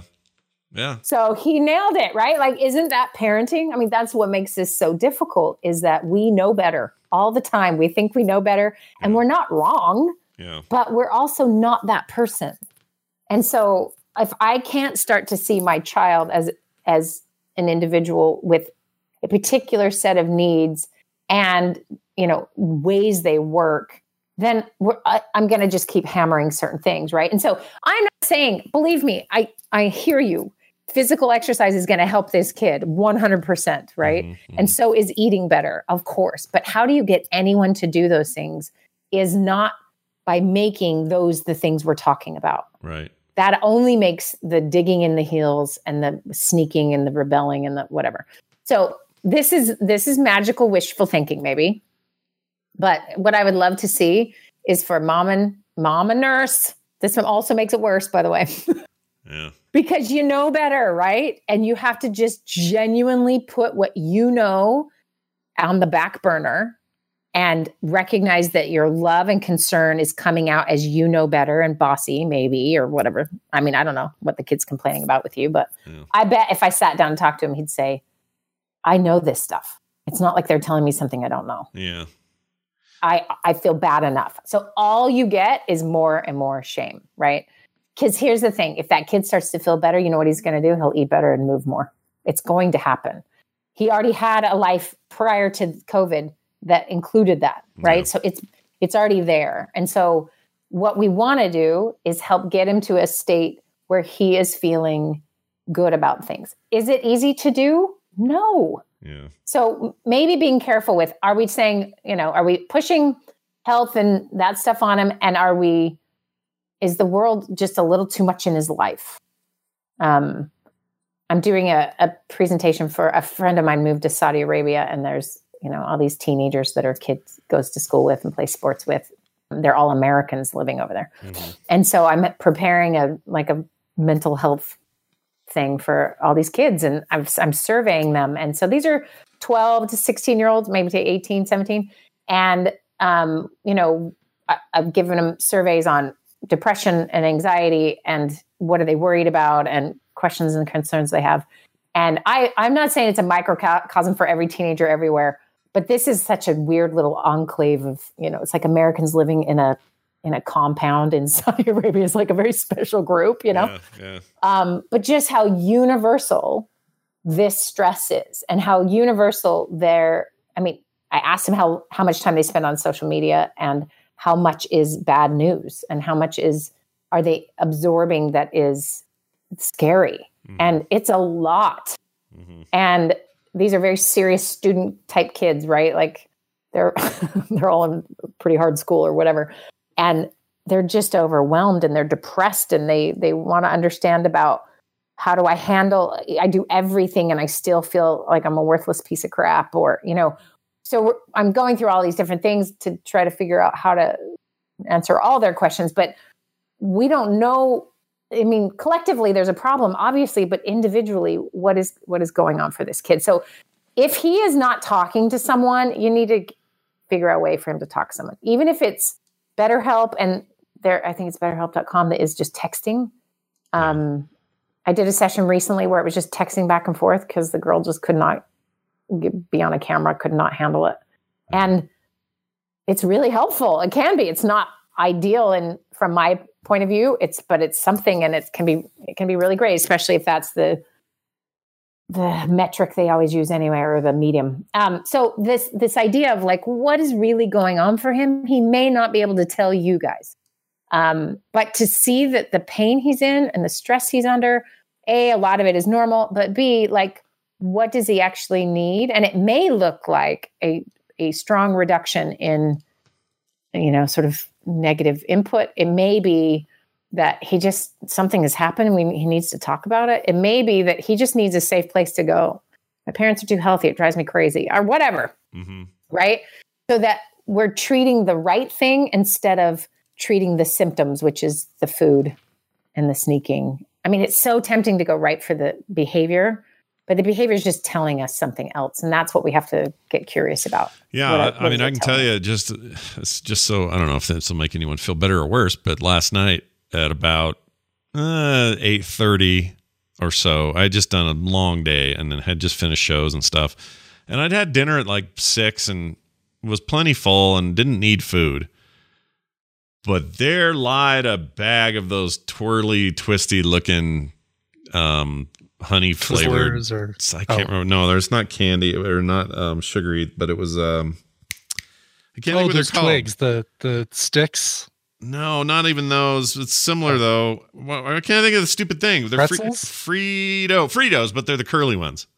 Oh you know, yeah, you, you know the kind Fritos of are the curly ones. Yeah. are they? Are they're usually they're wavy, aren't they? Th- These are like some kind of weird twisty. Anyway. Oh, so like more than just like the strips that have kind of curled when they. Yeah, yeah, yeah, Yeah, These are like gotcha. these are like made into look. They almost look like pasta, like the twisty pasta Okay. stuff. Okay. anyway, whatever they are, there there was just some there, and I'm like, eh, have a couple of those, and I'm just sort of mindlessly doing that and checking my email, and before I realize what I've done, I've eaten like you know a quarter of that bag.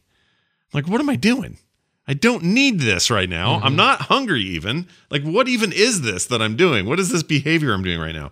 So I would say it's important for this kid to know that everybody's struggling with it on some level and it's not about whether you know if you if you messed up today on the food that means you're fa- you've failed you're done and there's no chance that's the way i felt when i was younger right and in fact you know i talked this this stuff about nick not getting up i'm basically he's basically me at the age that he was struggling with that and that was the added hard part of this this definitely wasn't kim she was up at the crack of dawn every day her whole life so she was just annoyed but I saw it and I had an extra level of annoyance because I'm like, oh my gosh, he's turning into me. I don't want that. Don't be me. Be somebody else. Be better than me. All right.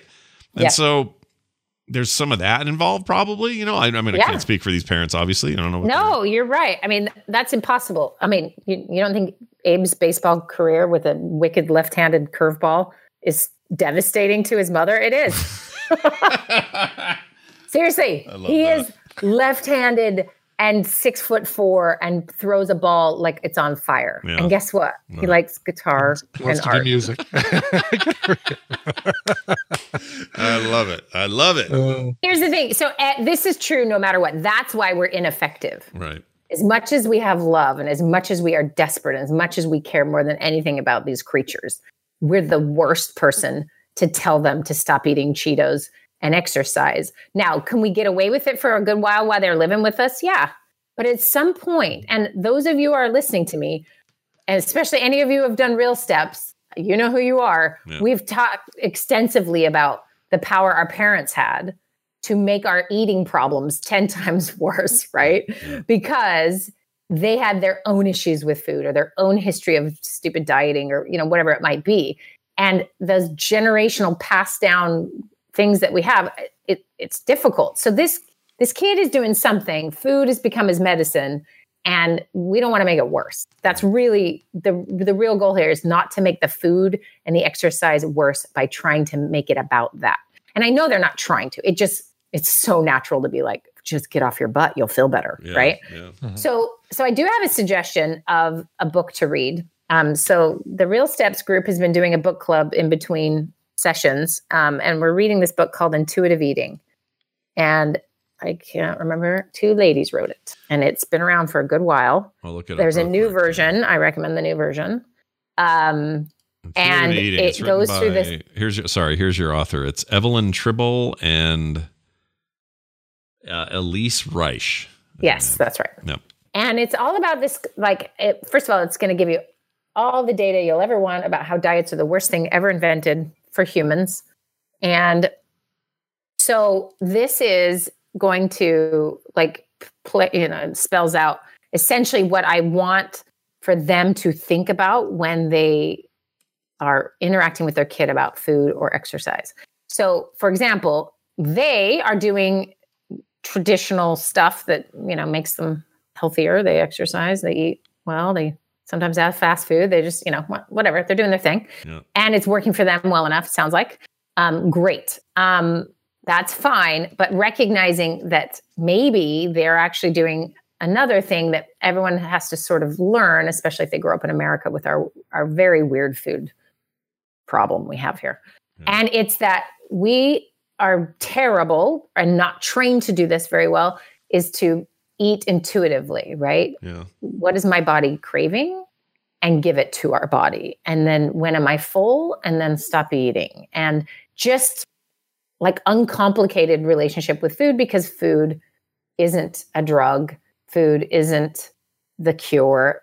Withholding food doesn't give me control and power. I mean, we put a lot of crap on food when when you know food's just innocent in theory and so so the idea is that you can actually learn to listen to what your body wants and needs and not make it feel sick and make sure it's okay and anyway this kind of goes through the science of it and it goes through sort of how to de brainwash your brain around dieting and exercise Yeah. um, and so it's quite good. And just even if it's not that, even if it's just some version of really thinking about what your kid needs and what we all need when it comes to our health, is that when we tune out from our bodies, then we don't treat them well.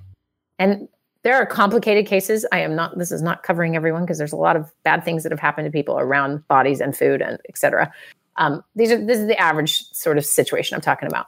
Um, and so to to learn what tuning into your body looks like, to know when you're hungry, when full, what you're craving, what you're not, what you know, like there's it's an art, and there's a lot of people who kind of do this naturally. We all know people like this. Um, they just kind of eat when they're hungry. and You're like, who are you? Just Yeah. eating when your body tells you it's time to eat Right. um, it's just not the same kind of relationship. And and unfortunately, this kid is developing, but he's young still. This isn't permanent. This isn't him in his 60s going, I've fought this my whole life. But it is getting started right now. Right. So to to get on a different brainwave about all of this, I just highly, highly recommend it. I know it's complicated and it's not as obvious as what we all are told. Like most doctors are just like, well, you gotta lose weight. I mean, they just perpetuate the whole thing, which is the shame and you don't do it right and you know and then it's a three billion dollar industry right? Right. so there's something wrong I'm ordering this book right now, by the way.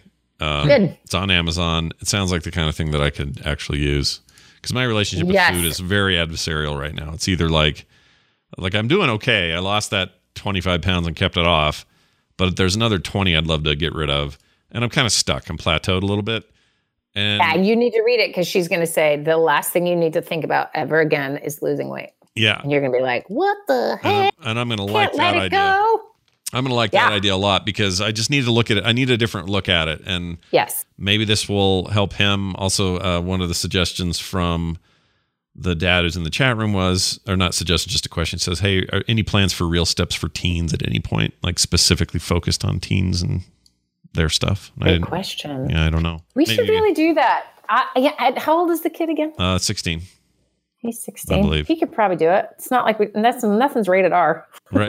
yeah, it's not like it's. Yeah, I just didn't know if. It, uh, well, I mean, yeah, that makes sense, right? Because it's not like you're gonna have. It- This isn't like drugs where if you're under 13, don't take ibuprofen, but it's okay if you're over 12. You know what I mean? Like it's not like that. This is yeah yeah yeah and it's yeah that's interesting i mean the one part that might not be comfortable is that we we have these live meetings where we're all talking but there's a lot of people who don't even join those so you could just observe Yeah. um He's 17. Yeah. Just, just turned 17, he says. just turned 17 okay Yeah. yeah and i mean absolutely and he can send me an email separately if he wants to at admin at realsteps.org Oh, nice. Um, you're still you're an and I- admin. I, like it. i'm an admin i turns out that's so super easy to be an admin you just have to write it down yeah, you're an excellent Don't be fooled by the org either. I feel like the org is very confusing to the rest of the world. But um, You yeah, really so fancied it up. You fancied it up when you're an org. we did. We're Yeah. an organization now. hmm No, I I mean this is really tricky stuff, and I I feel like um, you know as this book club has been going on, our discussions are like I mean just the depth of where this stuff can come from for us, and you know we did this really cool experiment where we all ate food really slowly. We did this in real steps, and and I learned that I that red vines, the licorice, has absolutely no flavor at all if you paid attention. Yeah. And the only reason I love it is because it's associated with every travel fun trip Mm. I've ever taken. The memories, the good memories Yeah. that it that it brings up. Yeah. But if it's I flavored just- like nostalgia. It's Yeah. nostalgia It is flavored like nostalgia. If I just sucked on it, it's literally plastic. Yeah. They're not great. I mean, I've, I've been in the whole Twizzler side of this war for a long time anyway, but. You even know what that- though? You do it with, with Twizzlers, and you will be shocked that it doesn't taste as good either. Yeah, and it's the same that's thing. I think that's what I associate it with because I associate tw- uh, Twizzlers with trips to Lake Powell and Yeah, me all too. the the California Drive and the and Disneyland, and I that's what I think. Did of, mom so- buy two kinds of licorice? This is what's happened. I think she did, know. dude. I think she got it in her head that I like the Twizzlers, you like the Red Vines, and that she created the war. She's the Uh, well, and that's, I mean, n- no lie. Mom created the war, and the the the war on fat created the war for her, right? Like there's there is an origin to. I mean, look at our grandmother who grew up in, you know, the Great Depression and the world world wars. Yeah. She her food issue was just make sure we have some, yeah, and you know what I mean. right. And and then the dieting nightmare of the 80s and fentanyl, whatever it's not fentanyl, whatever that fen-fen, what oh, was Oh, it that fen-phen. everyone took? Fen-phen. Yeah. Fen- Yeah. yeah. And There's which is basically to that. fentanyl. Right? And so Yeah. then the the diet, the whole like instead of it should have been no sugar, instead we chose fat to make the, the problem and we are all screwed and way more fat. Like like it is bad. What we have done is bad. Our whole history with this is a nightmare. And so when people go, "Oh, it's me." No, it isn't. It isn't you. You were born into this and we got to take you out. And it's hard. It's really hard. And so this sweet kid has found the drug that the rest of adult Americans have found. And there's a version of this that is too healthy too, right? Where that's becomes the drug and the obsession and the problem. So this isn't just one side, right? So we're really looking for what is intuitive, what is like what is good for us, how do we feel? What makes me feel better and stronger and happier? And so often, you know, you just don't even think about it until it's gone. And here's this kid in that position where this pandemic has been hard. Yeah. And, you know, I'm I'm amazed at these kids, how resilient they are. Like this is not one bit good for anybody. Yeah. And the reality is they have to get through it and they will. But can we have better coping strategies? Yes, probably. Yeah. So we just need to be really careful that we don't add shame that is naturally already there to the problem. Yeah, I was, going to say the shame already exists. You're just pile, you're just giving them more potentially. Um, I'm not saying these people are because I you know I don't know, but the that that is I mean that's my I've felt the tendency before. Like I already knew that Nick if Nick's grades were bad, you keep using Nick because he's the most recent example, but and also the girls had really good grades. But um, when Nick would have a bad grade come in, he already knows it's a bad grade, and he already knows he missed three tests and forgot to turn in his homework. You know, he already knows all of that. So me coming in and going, well, if you just turn in your homework, like that's just me adding to a pile he already knows about, and it's just adding to the it's just adding to the pile of negativity.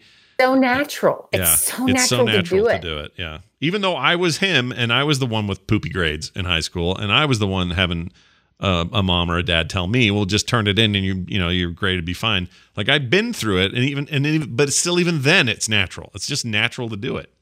It is. So that's why I keep the emails that the baseball coach sends and I read them and I think, oh, wow, it'd be really fun if my kid was a part of that. And then I think, guitar. It's all about guitar now. Guitar, It's no, fine. Yep, that's right. And here's the thing do I have to not love baseball? No, I can love it. I can still think it's great for kids to play on teams because that's my experience and I want those benefits for him. And blah, blah, I can still want that stuff. But guess what I got to do? Shut my freaking mouth.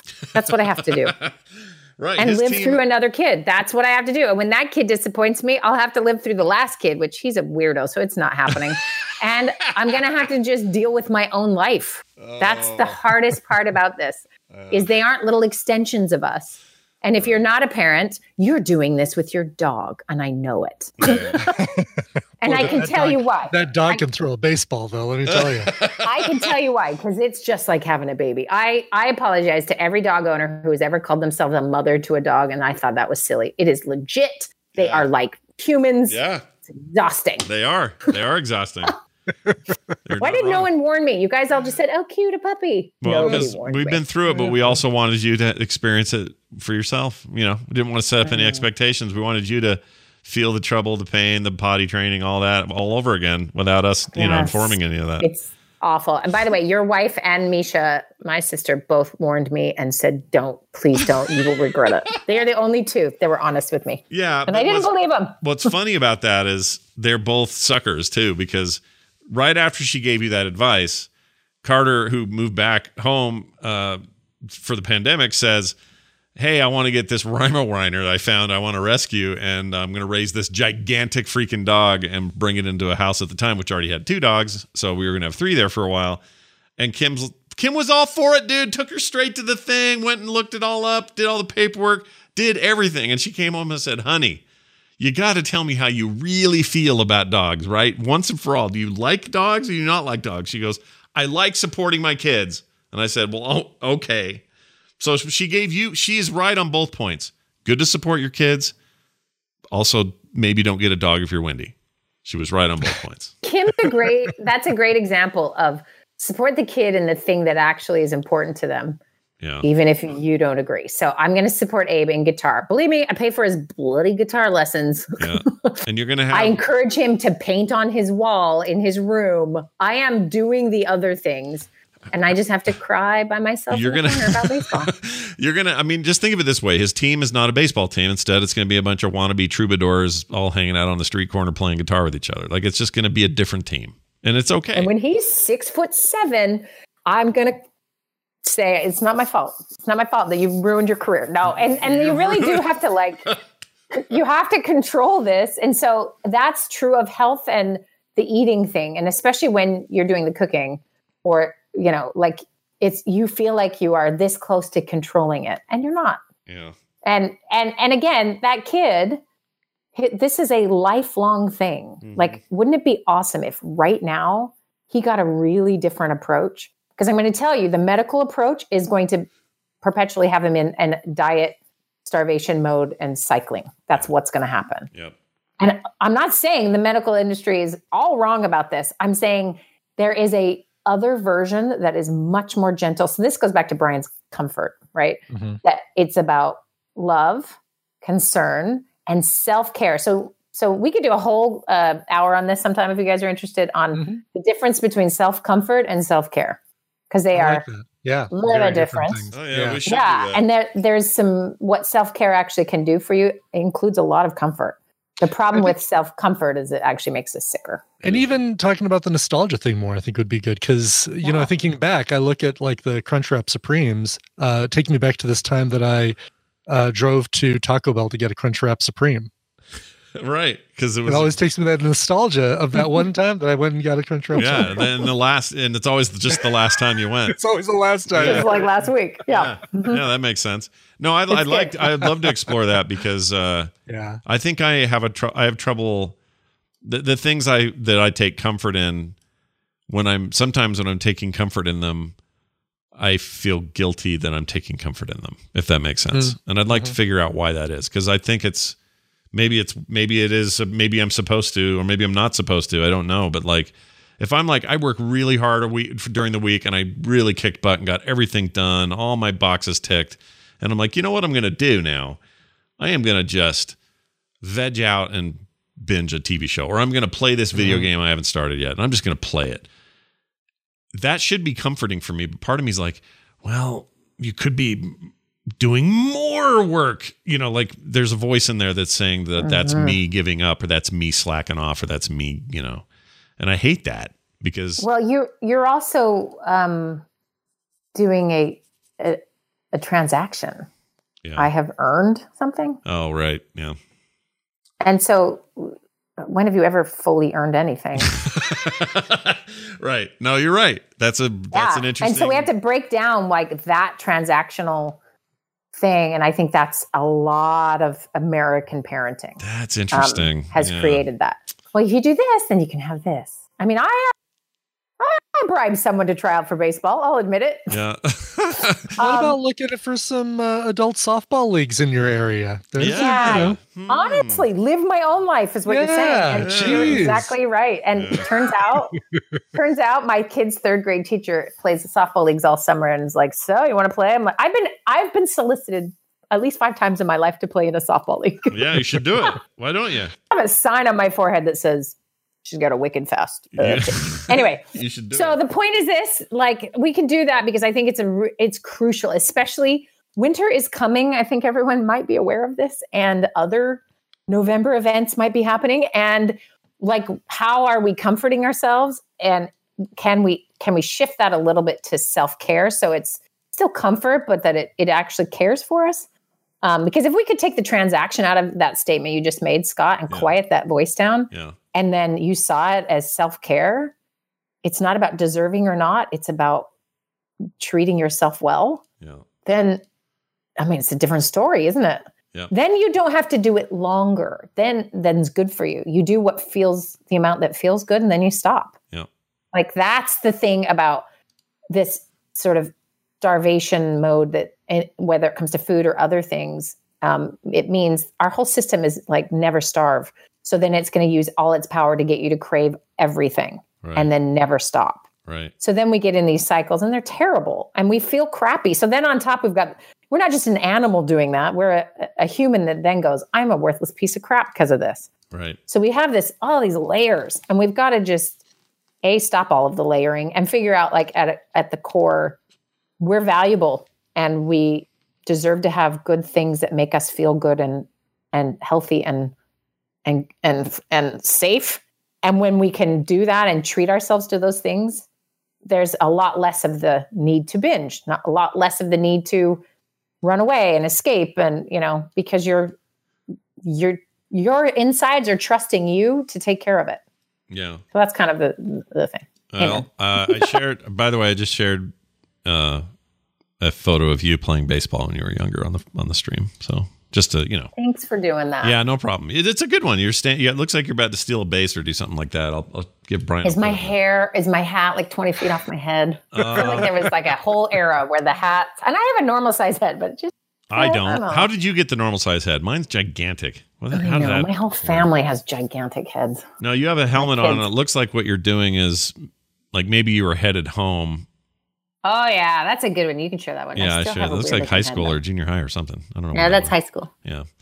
Anyway, so just you know, Look at me. I'm going to steal home base. You do look like you're going to steal home base. I know. I stopping. I'm stopping myself. I was about to. Yeah. Um, well, uh, this Thanks is good for stuff. making that public. Yeah, yeah, Cool. no problem. I like to publicly put things out there with my family that they don't Mhm, agree to. mhm, mhm. Uh, best of luck to not only this parent, but anyone who this may resonate with. And um, that book, again, just for those looking for it, is Intuitive Eating. You can find it on Amazon. Um, lots of used versions of it as well if you're trying to save money. They're like three bucks, four bucks.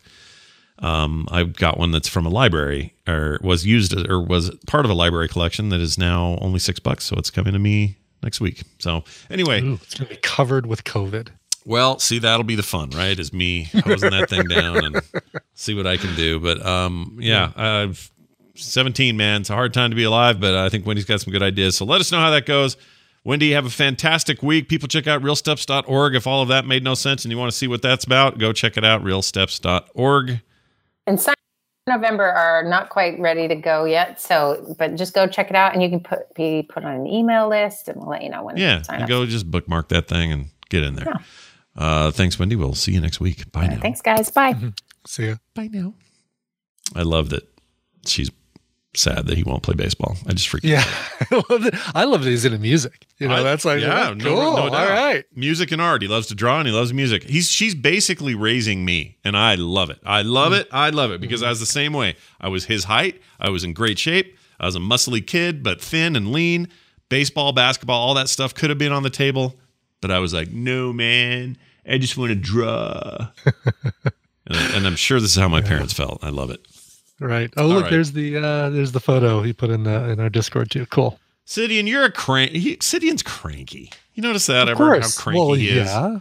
He leaves for a bunch of time and says, "Oh, I just went to go eat. Are they still going?" it's not. He's being sarcastic because uh, you know, eat, something comfortable. Like he's he's always he's playing off of the uh I the topic. I think he's cranky. Or he's just cranky. He It's might probably just be cranky. could be both. He could be both. Why not both? Why not both? Fan. Service! Fan service time. We're going to give some fan service out to Craig, who sent in an email that said, um, We would like Scott Johnson. Oh, he wants me to be on a show. Oh, I didn't even, I didn't even read this in, in detail. Here's what it says. He actually says, "Would like to Scott Johnson on our show." Yeah, that's weird. the subject line. uh, would like to, and then even the body would like to Scott Johnson on our show, Radiant Creators. Let's rock it. Check us out Looks- here. Looks like a uh, form letter. It might be. Radiantcreators.com slash about. Have listened to The Instance for years, recently getting back into the WoW game, and we're happy to find The Instance still rocking along. Uh, you and you are doing so much content and would love to chat with you about your shows and art and what it's like to be a creator and that journey. You've inspired, uh, and uh, sorry, you have been very inspiring and someone that any content creator can learn a crap ton from. Craig and Aaron. Check out Aaron's uh, on the or check out Aaron's about page. Anyway, the page is radiantcreators.com. And sure, it's just, it's still a thing I can, you know, fan service even if I'm never on there. And I may be one day, I don't know.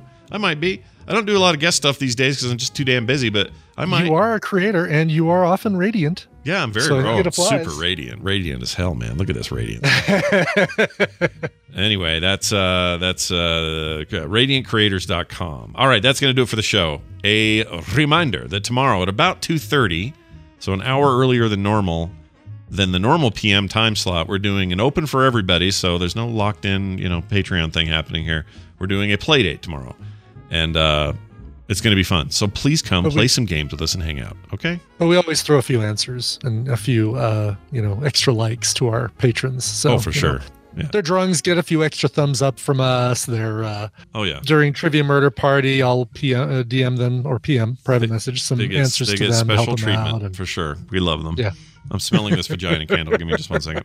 Uh, Tread Nexo starts about an hour before normal PM time. Was that was that uh, Gwyneth Paltrow you were just? Uh, yeah, it's with Paltrow's uh, uh, vagina, right here. excellent, excellent. Yeah, I actually really like the smell of this thing.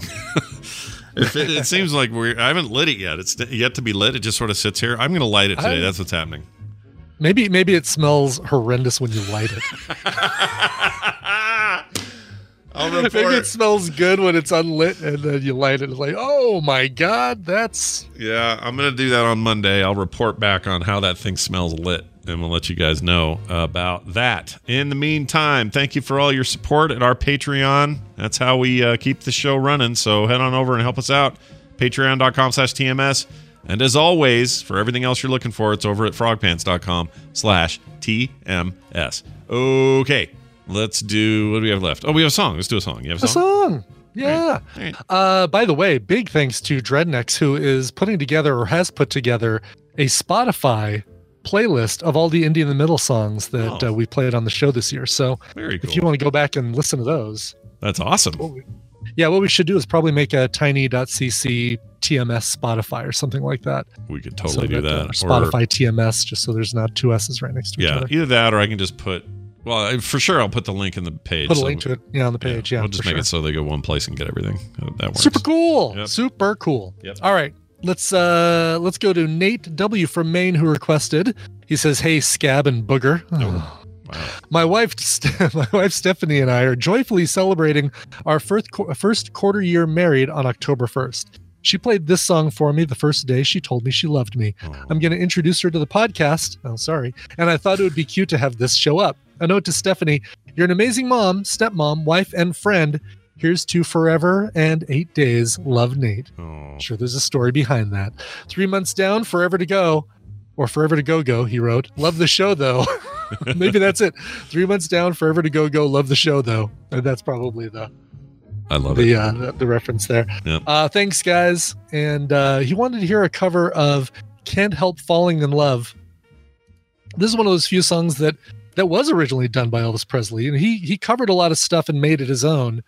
But um, "Can't Help Falling in Love" is was was originally performed. I don't know if it was originally written by Elvis, but uh, was originally uh, performed by Elvis Presley, and um, uh, back in the Blue Hawaii days. I'm looking wow. to see if, uh, yeah, written by Hugo Peretti, Luigi Creatore, and George David Weiss, and it's based on the melody of Plaisir d'amour, a popular French love song composed in 1784. So even there, sorry, you. Uh, uh, I guess it's uh, still uh, still a cover.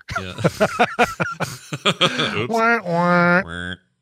Um, just seeing if there's any other. Okay, good. Yeah, this is a song that gets covered by a lot of people, and um, the one I'm picking though, kind of sticking with the the um the foreign written style of it, right? Hugo Peretti, Luigi Creatore sound Italian. Uh, I think this performer might be from Spain, uh, just based on the name. The band is called Ultraje a Rigor. Somebody please translate that for me. And it's really the only rockin' version of Can't Help Falling in Love that I have in my library. But this rocks, and I'm playing it for you. Here's Can't Help Falling in Love by Ultraje a Rigor.